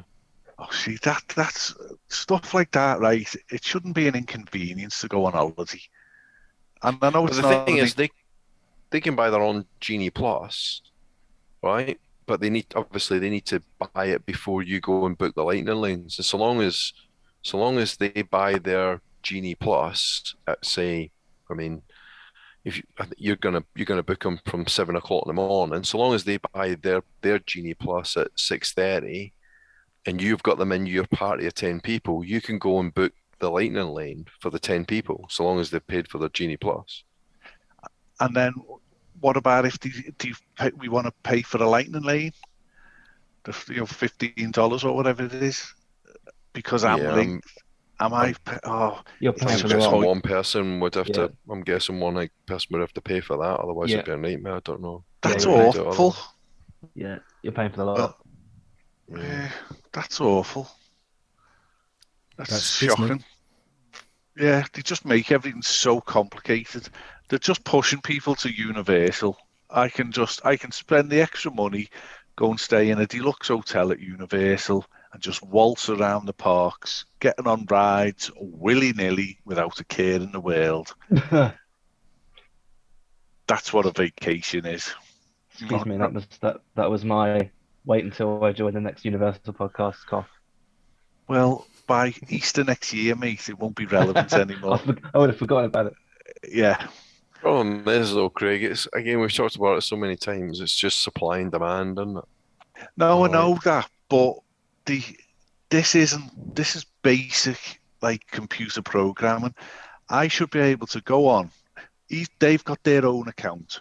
We're we're linked together. It should be smart enough to give him an alert. To, you know, what's to say I get up at seven to book, and they get up and they sleep in, and then I've got to, I've paid, and then you've got to have a conversation. Oh yeah, you owe me eighty dollars. Why don't you Okay. just decide? Why don't you just decide up front, if you can, how many days you're going to book? You're going to use Genie Plus on, and just get the money up front because you know how much Genie Plus is, right? I think it's fifteen dollars per day per person plus tax, isn't it? Yeah, but So- again, why should I have to bother with that? That's not what go. You don't. You don't do that when you're going on holiday. Just get them to get up and buy the, the Genie Plus then, and you book it because you can book for them. Yeah, it's just, just a... it's just that you'll have to pay for it if you if you have to buy the the actual Genie Plus. yeah. It's just it, it becomes one of them things, doesn't it? Where oh yeah, oh you paid for that. Well, I'll pay for this, and you never. You always end up out of pocket, and I'm not being a minge bag, but you do always end up out of pocket. Oh, that kind of stuff is a pain in the ass. Yeah, it shouldn't. Yeah. It shouldn't have. It shouldn't be a problem. It should It not sh- be a problem. I completely agree. I just checked the number of people, the maximum number of people, it's 12. So Yeah. you, you, you can you can buy Genie Plus for up to 12 people at a time, and you can book the Genie Pluses, the Lightning Lanes, for up to 12 people at a time. So you can link And- them all together. So you can do that part. It's just the paying for it you've got a problem with. And the other thing again is the fi- it's it's fiddle faddle. She called Molly calls it fiddle faddle. She's getting lightning lanes or or genie pluses for one person, like you've just had to do there with the the lounge. No Mm. more than four people, right? So that's me now having to make a phone call. Say I want to go to the lounge. Say there's ten of us, which it is. I've got to go to the and phone them or make three separate bookings of a four and a four and a two, or a Probably three and a three. And a... I'm, I'm guessing it's because it's a small lounge. There's, the tables are a maximum of four, I'm guessing. So you, you probably have to do what we had to do. And it, and it wasn't difficult. I just had to make a booking for four and a booking for two. but th- th- this place that we're going to is built for large groups of people to go to together. But they make it so hard for you to. Last time when there was 17 of us, the trouble I had getting, I had to I had a list of restaurants that I had to phone. I had to sit for nearly an hour on the phone with a, girl in Walt Disney World. If you go to any if you go to any major tourist place, Craig, you you're gonna struggle with a group of 17 people wherever you go, aren't you? Really? I mean, if you go somewhere busy and popular, you know. didn't struggle you in gotta- you- Universal. Yeah, and again, supply and demand, and I mean, Universal is becoming more popular, but it's not it is not at the level that Disney's at. But when it gets to that level, they'll start putting restrictions in place as well, right? It's kind of it's kind of how it is. It is supply and demand. I mean, Chapek just just said it in the earnings call. Yeah, he did. That's, that's why they're that's why they're not selling annual passes, you know, or the the quantity of annual passes that people want. They've limited the annual passes. I think it's still Florida residents only. For the first time in my in living memory, I can't be asked with going to Walt Disney World.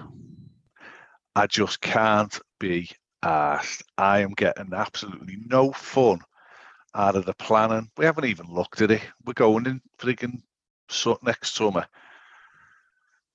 We're going in 11 months. Can't be asked. I, I just feel sick thinking about it. What What's really interesting actually is during this chat, I saw an, an ad on Facebook for Walt Disney World saying that their current offer, not offer, is running out soon, and all of the comments are like, "What? It's too expensive. The pound's fallen, or it's so difficult for me to to figure out how to work everything now." Like, there's a couple of people that are like, "Oh, I'm looking forward to to booking," but that wouldn't have happened a few years ago. You wouldn't have had that level of comments looking like that, and, and, and I know it didn't because I've you know I've been following them for, for ages. It's very di- it's very interesting to see the narrative change, and it is you know it's still a few people, and as I said earlier, I'd, I'd go back tomorrow if I could afford it, but it is a it is a very painful trip to plan, and I mean I can't even imagine planning it for twelve people, Craig. That's just I mean that's Yeah. sending me- that's giving me nightmares already. I I just just can't I can't- just can't even fathom it. I can't be bothered. If you if you're staying on site, you know, if they're, getting your money if you're staying on site, you you might be better phoning guest services and saying that you need you need help to to book this stuff up because and they may- they may well do it. The other alternative is you use like a specialist travel agent. But Yeah. again, you're probably going to end up using an American one, and they'll they'll book all your dinner reservations and all that stuff for you. Uh, they don't think they'll book your Genie Pluses though, because that's got to be done on the day now. So Or the other, think the alternative, um, Craig. The alternative. friggin' Scotland.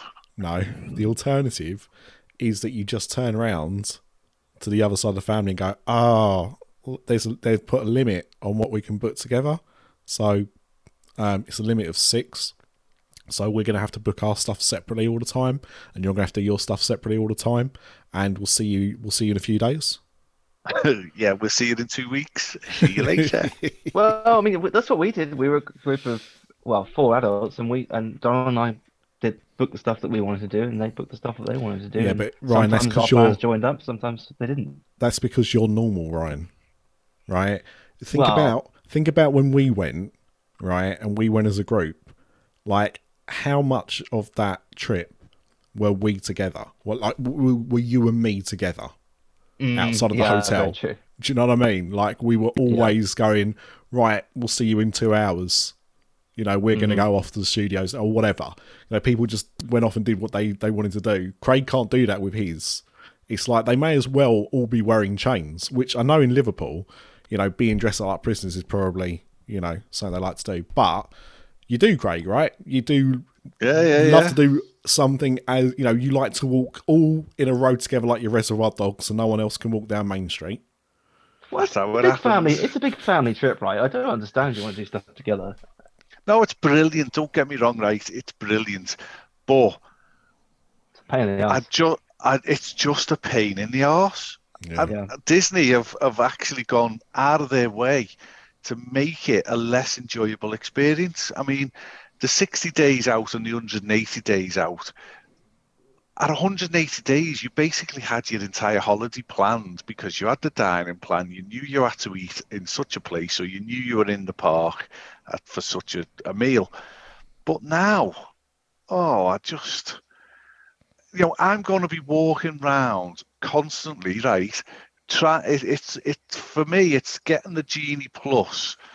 Like I say, Molly goes round as one person. Oh look, uh, haunted mansions just popped up in ten minutes for one person. I'm not going to get nothing for a group of ten people. It's just not happening. Uh, so I'm going to be spending this fifteen dollars a day, and I'm going But to don't. be no, Don't. exa- yeah, Don't well, don't just- do Genie Plus. Just a just a standby. Just get But there early and hit and hit a couple of big rides, and then maybe you know. I th- I think I think you. The reality it is what it is. That's the reality. So I think if, if I was going with a group your size, I'd have to plan the holiday differently. Yeah. You can't do you can't do what you do with four people, right? No. So if it was me, I'd say, right, we're going to get up early. We're going to hit the parks early so we can go on a couple of big rides. Then we'll take a break in the middle of the day, and then we'll go back later on, and we'll we'll be there until the park shuts because the last hour or so it, it, get, it quiets as well.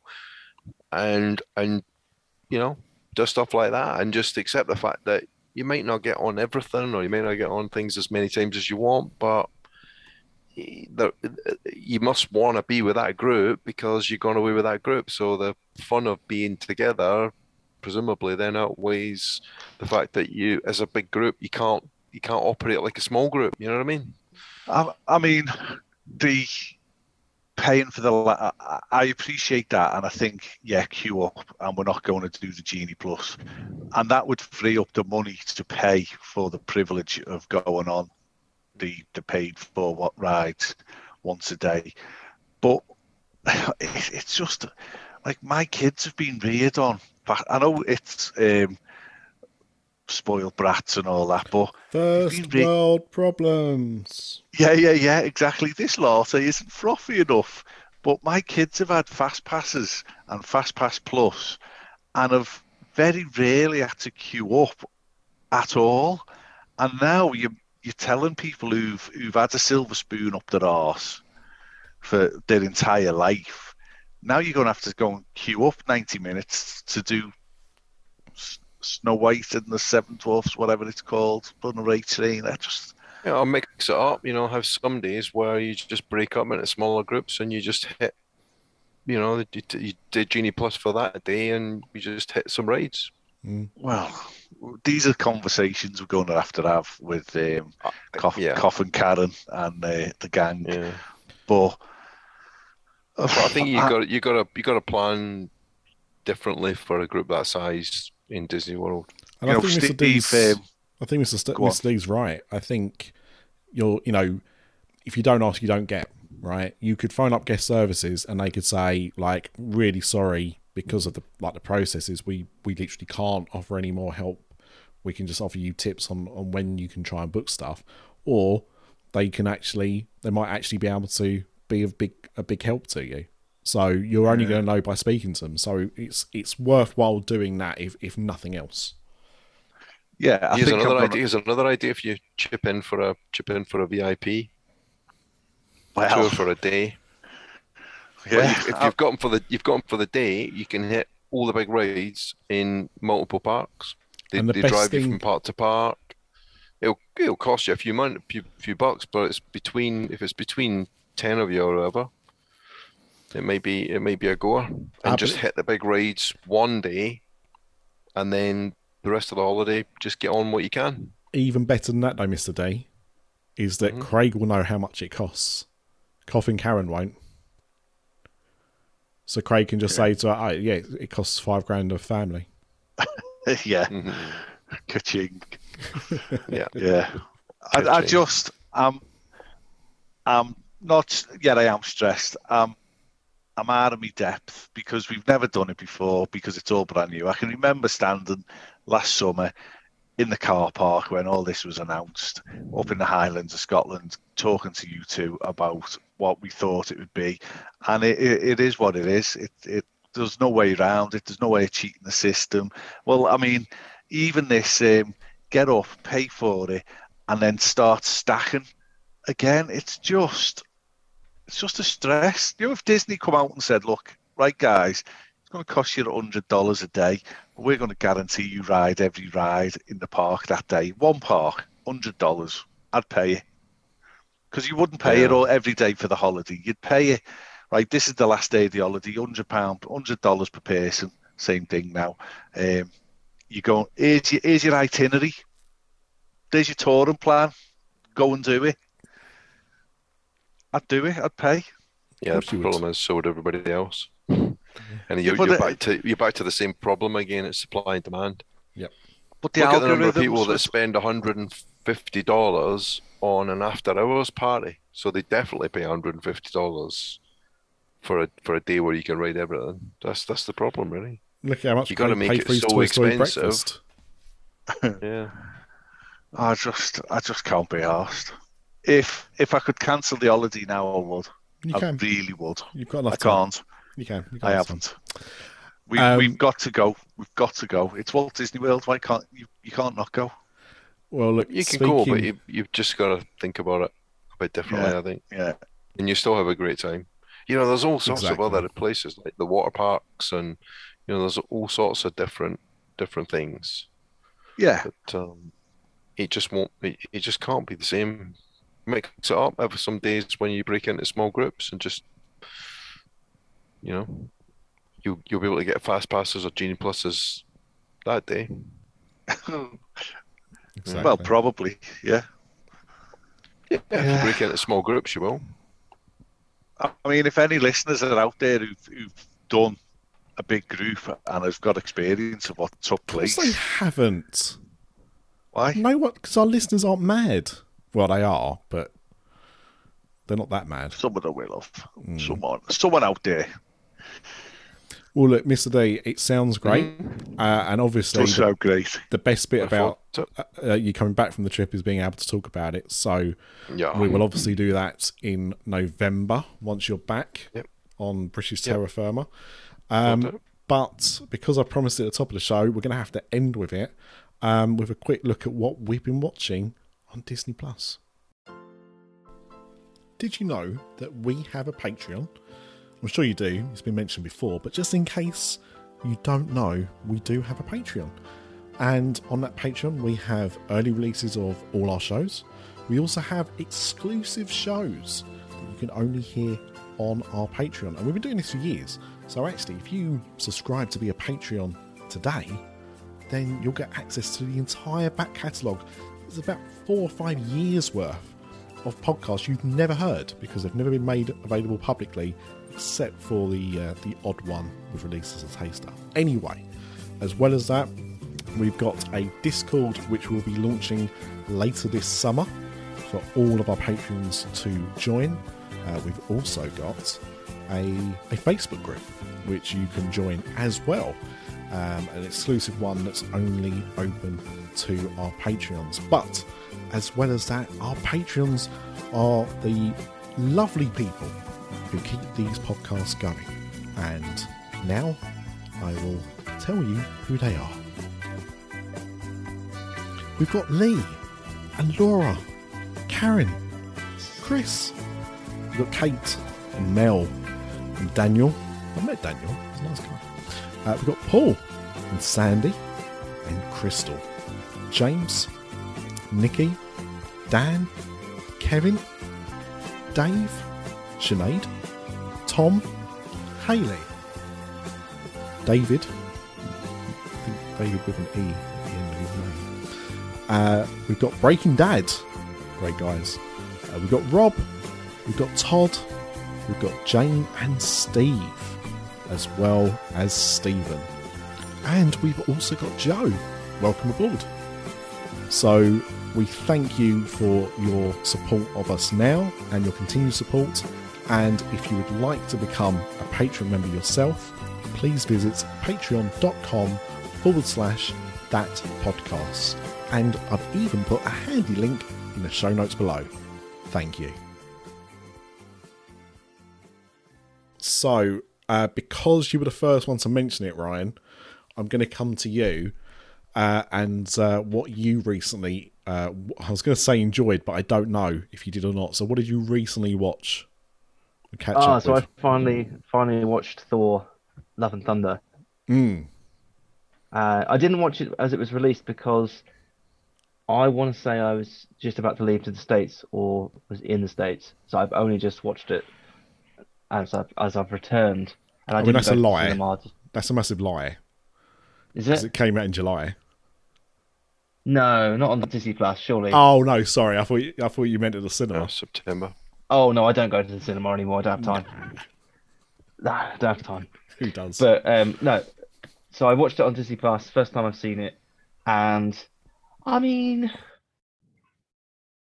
I didn't dislike it, but I mean, every joke in it, it felt like 10 years out of date. It just felt like I was watching a meme half the time, but the memes were all so old that it just was no longer relevant.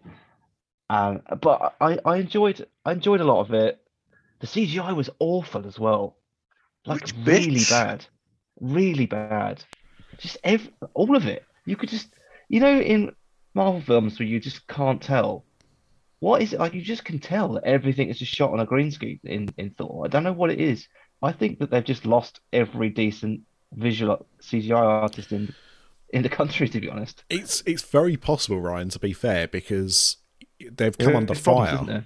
They have Mm. come under fire for their treatment of uh, visual effects artists, Yeah, and it- they probably are being um, avoided by by certain people to work on other things um, because you know, frankly, you know, there is an abundance of of programming, you know, film or TV that needs visual effects artists. Um, so it's not like they're, not going to ha- have another job to walk into at some point, even if they might have a bit of downtime. But if it means not being under the the Marvel regime and being treated appallingly, then they'll probably avoid it. yeah. So Yeah, so I, I just thought it, you know, it didn't. I wasn't particularly upset by it, but it was it was noticeable. I don't feel like a, a film of that budget and what I'm used to seeing in Marvel. Well, I say what I'm used. I've been watching She-Hulk recently as well, so let's talk about the CGI and that. But for a big budget film like Thor, I didn't expect it to be so poor, and Sure. I don't know, the the goats just really pissed me off. Just really like. like mean you, once you're not buying fine. them from the Disney store? like just one time, like first time I was like, oh, there's that like 10 year old joke. Um, but like the, the 30th time they're screaming, I'm just like, just just fuck off now, all right? Just fuck off. I cannot believe they didn't go in the clearance sale at Disney store recently. They're still Oh, full God. price. Those cuddly goats. It's mad. But I, I you know, grievances aside, I I did enjoy it overall. I thought, you know, it was a fun film. Probably, you know, it's nowhere near as good as Ragnarok. It's still better than the first two, in my opinion. I mean, Yeah, uh, the the reason I was interested to hear about it is because um, during the the weekend of the Queen's funeral, uh, my wife and daughter wanting to watch. Well, my, my daughter mainly wanting to watch uh, the Thor films. She'd seen the first one, but she hadn't seen the others, and she really wanted to see Love and Thunder when it came out of the cinema. And I kind of put them off a little bit by saying it's not great. So they were waiting for Disney Plus Day for it to arrive. So that weekend we watched Thor. t- I wanted to avoid Thor 2 completely. and we, I put on Ragnarok, and because Thor starts Ragnarok talking about what happened in the last film, my daughter was like, "Oh, but I want to see what happens." I was like, "Look, you- like this is on you, right? I will, I will put this on because you've told me to, but don't blame me for it." So we had to sit through Thor two, which um, I've it's just so boring, so boring. boring, yeah. Um, so then the next day we watched Ragnarok together, and then that evening I was going to cinema anyway, so they watched Love and Thunder again. I'd have, I'd have happily watched it again with them, but they wanted to watch it then, so whatever. Um, but they both enjoyed it a lot more than I expected them to. Um, they did say, similar to you, it's it wasn't as enjoyable as Ragnarok, and I think it was even more jarring for them because they'd literally watched Ragnarok about eight hours before watching Love and Thunder. Um, but they said it was better than they had heard from me, so they both enjoyed it. Yeah, Um, I think that's fair. I mean, I, I definitely enjoyed it. I, what the hell was Russell Crowe doing though? I mean, that his I mean, accent. it's- What? It was Italian, wasn't it? It's No, it was it was It's meant to be, a it meant to be Greek. Greek. It's Greek. It was a kebab shop owner's accent. yeah, it's Jesus. uh, Say, who Terrible. wants a doner, huh? it was uh, it was a choice. Let's just say that it was it was Who a allowed choice. that to happen? Well, Taika He was Waititi, obviously. channeling his inner Stavros. Oh, it was terrible. Absolutely terrible. he, the, the, the thing is, it's it's quite funny because you've got a lot of actors who, you know, were famous. You know, when I say famous, I mean like at the height of their kind of popularity, their stardom, like 10, 20 years ago, um, who are kind of having like a bit of an, a renaissance right now. You know, Nicolas Cage has had a bit of Crowe. one. And then you've got Russell Crowe, who just seems to have progressively got worse as the years have got on. You know, yeah, he was not good in that film at all. no, he's he's not he's not uh yeah, he's not had his renaissance yet. Maybe we'll see it one day soon. But there, there, were, there, you know, I, I enjoyed lots of the film, but I just, I just think, considering how talented Taika Waititi, uh, he, how how talented he is, Yeah. I, I don't think that was, uh, it was certainly not. He, he seemed to have phoned it in. I think there's so many references in that that I'm just like, who is this film for? The problem is it, it, Who is this film for? Hey, I, the problem is it's a bit like Deadpool 2. Um in yeah, the he's exactly like that. the previous film was so good and you know and, and thor ragnarok although it was the third film it was completely different to what had come before it. So it felt like almost like a reboot of sorts. And they basically did what they did with deadpool 2 which is they took what they liked in the first one what they thought people liked and then tried to like turn the volume up on it. And it just felt like a rehash rather than feeling fresh like it had done before. Yeah. it felt like they just uh, reheated the previous film. It, it felt like Wreck It Ralph 2 for me as well. yeah yeah I where can- it's just you know just put in as much jokes as you think are funny well as many references as you think are funny it just didn't it didn't gel but I still Just a- enjoyed it It just depresses me. Uh, I mean, I, I I quite enjoyed the film. I quite enjoyed Ragnarok, and I quite enjoyed Love and Thunder as films. But compared to the first movie, it's like it's like let's just destroy Thor in every movie he's been in. It's like let's just make him into a comedy, jokey character. the problem Yeah. is I don't, I my- don't, I don't get it. my wife said because she watched it with me and she was like why is he an idiot now Yeah, like why is he so thick yeah. Yeah, but it, it's, it's Yeah. Homer Simpson. It's Homer Simpson syndrome, isn't it? You know, those first couple of seasons of The Simpsons. You know, he he he's somebody who fails, but trying to be good, trying to do the right mm. thing, but failing because he's got flaws. But come to like season like three or Thor of The Simpsons, and he's just an idiot. Mm. And okay, yeah, it's fine, it's funny, whatever, but it's changed the character. The problem they had with the first four film, Mr. D, is that they got Kenneth Branagh to do it, who was obviously trying to do it more based around the kind of mythology. And in the original comics, you know, Thor was a, a, a more serious character. As the comics have evolved, he has become more light-hearted. But it's jarring, very jarring from seeing that first film to seeing where he ended up. I prefer the later films. In I, I like him being a bit of a doofus, you know, a bit I of think a, they made him a too stupid though But y- I agree with that as well. They, they've they've I agree crossed the line. Yeah I think I think the line was crossed in this one and I, He's and had, I- I had a lot of agree with trauma, though, hasn't he? Yeah, that's doesn't make you an idiot though. No, but he might be having a mental health episode, mightn't he? he had he's had that already, and he's come That back. from that. planets blowing up and everything. Yeah, but you never come back the same, do you? When you've lost an entire civilization. Don't call it a comeback. Um, Miss. I tell you what, I did enjoy Go on. though hmm that I didn't think I would. Yeah. Pinocchio. I Interesting. haven't seen that. Yeah. No. I I um, haven't seen it. I I watched it because it we were just on Disney Plus, and Piper's seen the animated version, and she said Pinocchio and points to the live action version, and we were like, oh, if she wants to watch it, we'll give it a go. And she sat through the whole thing. It's got its flaws. It's got some big flaws, but overall, I I enjoyed it.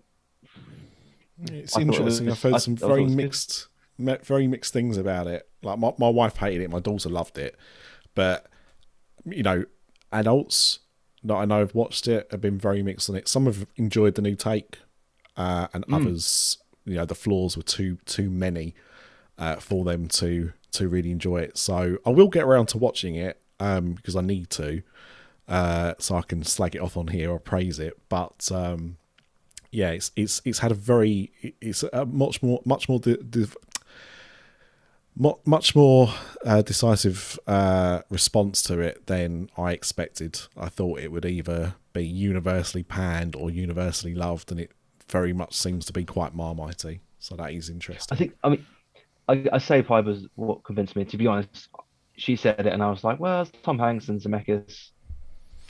Can't be that Yeah, bad, but- can it? Well, it can Uh, because Zemeckis is not known for making good films anymore. Bless his cotton socks. No, Can't ride on Back to the Future forever. No, you can't. But I, I thought it was all right. I, I'd, I'd watch it again. I probably wouldn't like it as, as much the second time round, but I'd watch it again. Well, it's a it's a praise of some sort, I guess. Um, Yeah. Mr. D, I know that you have watched uh, a few episodes of something. I have, yeah. I've been watching Andor. Uh, I haven't completely finished it. I've, I've still got one episode left to go. Um, interesting. I mean, I haven't decided whether I like it yet or not. Um, like P Dabs mentioned in a chat that he thought it was a bit plodding in it, and it is, but I've only watched the first two episodes, so I'm still giving it a chance. It's not it's not bad. It's not badly made. It's it's well made, but it is quite different from your typical Star Wars, and it is taking quite a while to get to get started. Um, so haven't quite decided yet. Um, obviously, we we were having a having a bit of a rant before about you know how come how come in these Star Wars movies, which are advanced technology, where you can Yeah. travel at you know many times the speed of light, and you've got lightsabers and blah blah blah blah blah. How come they're still welding and grinding? And as we were having a, a, a conversation on the interweb, um, I'm watching Andor, and here you go. Here's somebody else welding a spaceship, and and so I had a, I popped a little comment in the chat about that and said, all we need now is is some grinding, and then five minutes later, here's somebody grinding a spaceship, and I, I literally almost coughed up my breakfast. Um, it's by fine. It's just it's you. just yeah, it's just become a a thing. You just expect in a pretty much every Star Wars movie or TV series, people need to be welding and grinding spaceships, which fine. I just thought that um, Yeah, but they've got zips as well in Star Wars, on. haven't they? How do you mm, have zips in Star Wars? I mean, at least get the Zips. droids to bloody do the welding. I don't know why people Yeah. are doing it. Exactly. yeah, I know. I Yeah. think um, so. I've I've not started watching Andor yet because Mm. um, we were finishing off uh, season three of Atlanta, which we uh, put off when it first came out. So that's been what we've been watching. And Andor, pro- I I think I need to watch Rogue One again. Um, I'm I'm quite familiar with it. My wife can't remember anything about it. She's like, "Who is this Andor bloke?" And I was like, "He's one of the main characters in Rogue One." And she was like, "I just don't know anymore." So we'll probably rewatch that before. But I remember when Rogue One came out, a lot of Do you want to do that though? Why?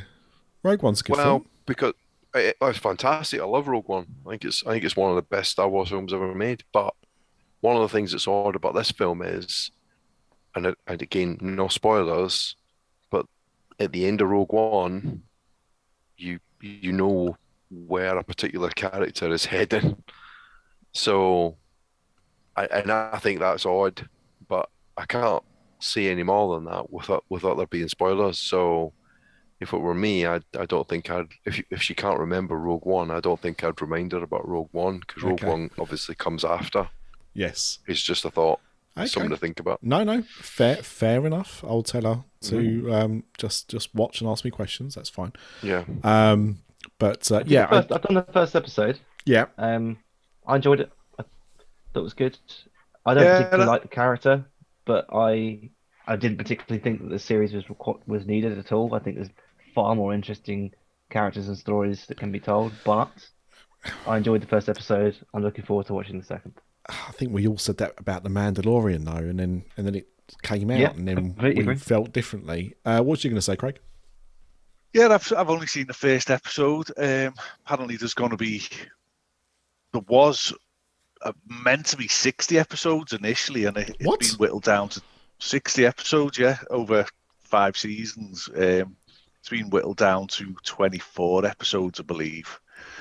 Um, so it is what it is. I mean, maybe they should have done another prequel to Rogue One because they, they did Star Wars 4, then they did Rogue One. Maybe they, they're scared of doing films, aren't they? Uh, then they, they don't expect there to be a Star Wars film until twenty pushed it back again, didn't they? four. I think. Yeah. So maybe this could have, this story, his story could have been told in just Rogue. Not Rogue One, just the prequel, just, Just Rogue. Rogue, yeah. Yeah. But what I've watched on um, Disney Plus is uh, I've just finished The Omen, the 1976 film. Okay. First time I've ever seen it. yeah, right, okay. What do you What think an app. Oh, brilliant. Yeah, it's good. Isn't it? Yeah. So such a, a small little story. Obviously, it's the devil and all that, but spoilers. Spoilers, But, um, Jesus. No, not Jesus. isn't the in it. opposite of Jesus. No, I yeah. think I think he's in Omen too. Um, but I'm watching along with Jesus um, Biggley. Uh, P-Dub's podcast for the love of a franchise. So they're doing the Omen films at the moment. So Oh, yeah, they they can't, Uh, can't have been scraping a barrel that quickly, can they? no, I think they've done Halloween, like uh, Right, okay. scary stuff. Yeah, yeah, yeah. So I've got to I've got to watch the Omen 2006 remake next, which is coming out on um, one of the channels at four o'clock in the morning. So I'm taping it, Good quality. and then film. uh, onto uh, Damien Omen 2, yeah, which come out in '78. So they didn't waste any time. no, they didn't back then. If they if they wanted to make a quick buck from a, a film that had unexpectedly done well, they used to knock them out really quickly. Look at Friday the Bond films Thirteenth. used Look to at release like every year yeah, at one stage. Halloween. Yeah. You know, Friday, uh, um, Nightmare on Elm Street. All of those had sequels within two years of it, the last one. So So I I mean, it's it's a cracking little twist at the end. I liked it. It was good. Really spoilers. enjoyed it. Spoilers. Spoilers. Um, but yeah, so as I said, I'd, I'd watched Atlanta. Um, I've recommended it on here before, but season three uh, came out a few weeks ago or a few months ago, uh, and season four has just started in America, but Disney Plus aren't showing it. Um, uh, they waited until season three finished before, and it's weird because there was a, about a three year gap between the last or four years actually, I think, between season two of Atlanta and season three, but there's been about four months between season three and season four, which is the final one. So um, I can't wait for that to hit Disney Plus. It's a it's a strange show. Like I, I really really enjoy it, but it's very hard to kind of explain what it's really about. And season three especially is kind of turns it on its head. But um, really entertaining show with a great cast. Uh, if you want to check that out, and I still haven't started on She-Hulk. I was, I, I thought other people wanted to watch it. I think they're not going to bother, which means that I'll just blitz through it now. There's like six episodes ready to go. So It's a strange it's, it's season. all right. It's all right. Like it, the CGI is fucking awful. it's it's better than it was.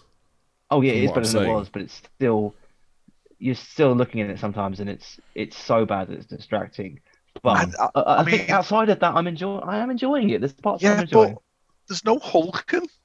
I mean, is this what the comic book is? Is he's just the She-Hulk doing law? Pretty much, yeah. Oh, Yeah. I, I wanted a bit more smashed stuff up and rah. But It's only, Well, it's only doesn't- McBeal with green doesn't- skin. yeah, I mean, I'm I'm enjoying it, but I, I want to know. I mean, some at some point, all these TV shows have got to be tied up in. in That's the problem with this something. phase, though, isn't it? It's like, Yeah. but I think I'm, I'm enjoying it more than Miss Marvel. I didn't think that was great at all. Yeah, see, I love Miss Marvel. So, I really didn't enjoy it. yeah, it's funny. I, know- I know, it, again, that seems to be quite marmite. People either love Miss Marvel or were, were cold on it. They're not but- all made for they're not all made for us as well. Like I, I, I totally accept that, and uh, you know, but I'm enjoying She-Hulk for what it is. But it's I wasn't expecting a great deal from I it. think it's just I'm too enjoying it. much. I think it's too much. Like I think there's like just too much content. I'm really excited for this Werewolf by Night that's coming out. It's a Mm. one shot. Yeah. Looks different. Looks interesting. Looks exciting. And I'd be more up for things like that. Uh, you know, whether they're going to play into the bigger universe or not, then everything being six, ten, twelve, or in like isn't like Daredevil like eighteen episodes or something. Like it, Well, it's this just too the much at problem, like- times. um, and there's no spoilers here, but with- this was six episodes into She-Hulk, and, and nothing has happened. And like, what's going to be what's Daredevil going to be like at a 21 episode season? yeah, Well, it's just they've, they've much. teased Daredevil all the way through this series, haven't they? Because it leaked out, Mm. and He was in the all we've seen so far is his helmet.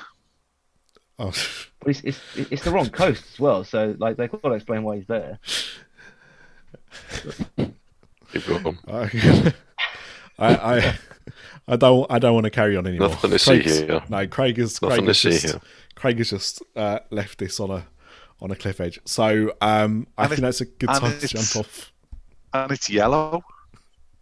Daredevil's He's helmet's got a yellow. yellow helmet. Okay. Yeah. Okay. Well, that's the episode title done anyway, so that's good. Um, but thank you guys for uh, being here as always. Uh, Ryan, it's it's great to have you back. Please don't leave it nine months to come back on again. You know, But you just are in part of the case. team. Uh, Merry Merry Christmas. Christmas. Yeah. All the best for 23. Oh, happy Yeah. Easter as well, of course. Yep. Um, And wha- uh, good luck with your second child. yeah, thanks. Yeah.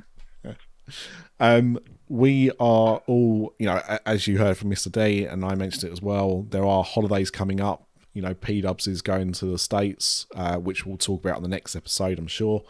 Um, and uh, yeah, so there are, there is going to be some downtime. We're going to try and uh, not let there be a gap. Reanimate Kate and reanimate Sinead. Yeah, we're going to bring back, we're going to make them, we're going to lock them in a room and make them record Mickey Waffles uh, for Yeah. three weeks while we're not here. Um, but uh, no, we're going to try and record some episodes in uh, before before we go, so that there won't be any gaps for you. So uh, that's how much we love you, or how much I like to punish everyone else. I don't know. You decide. Um, but thank you for listening, and we'll be back in a few weeks with another episode. Hey, howdy, hey. Bye. Is that your impression of P Dubs? No, that was Mr. Hanky, the Christmas poo. I've That's never howdy seen him in the ho. same room. Exactly. Hey, howdy, ho. No, No, just it's not. Oh, hasn't he got a hay at the start? no. No, no, there's no P hay. Dubs does. Just, yeah. Yeah. P Dubs his new catchphrase.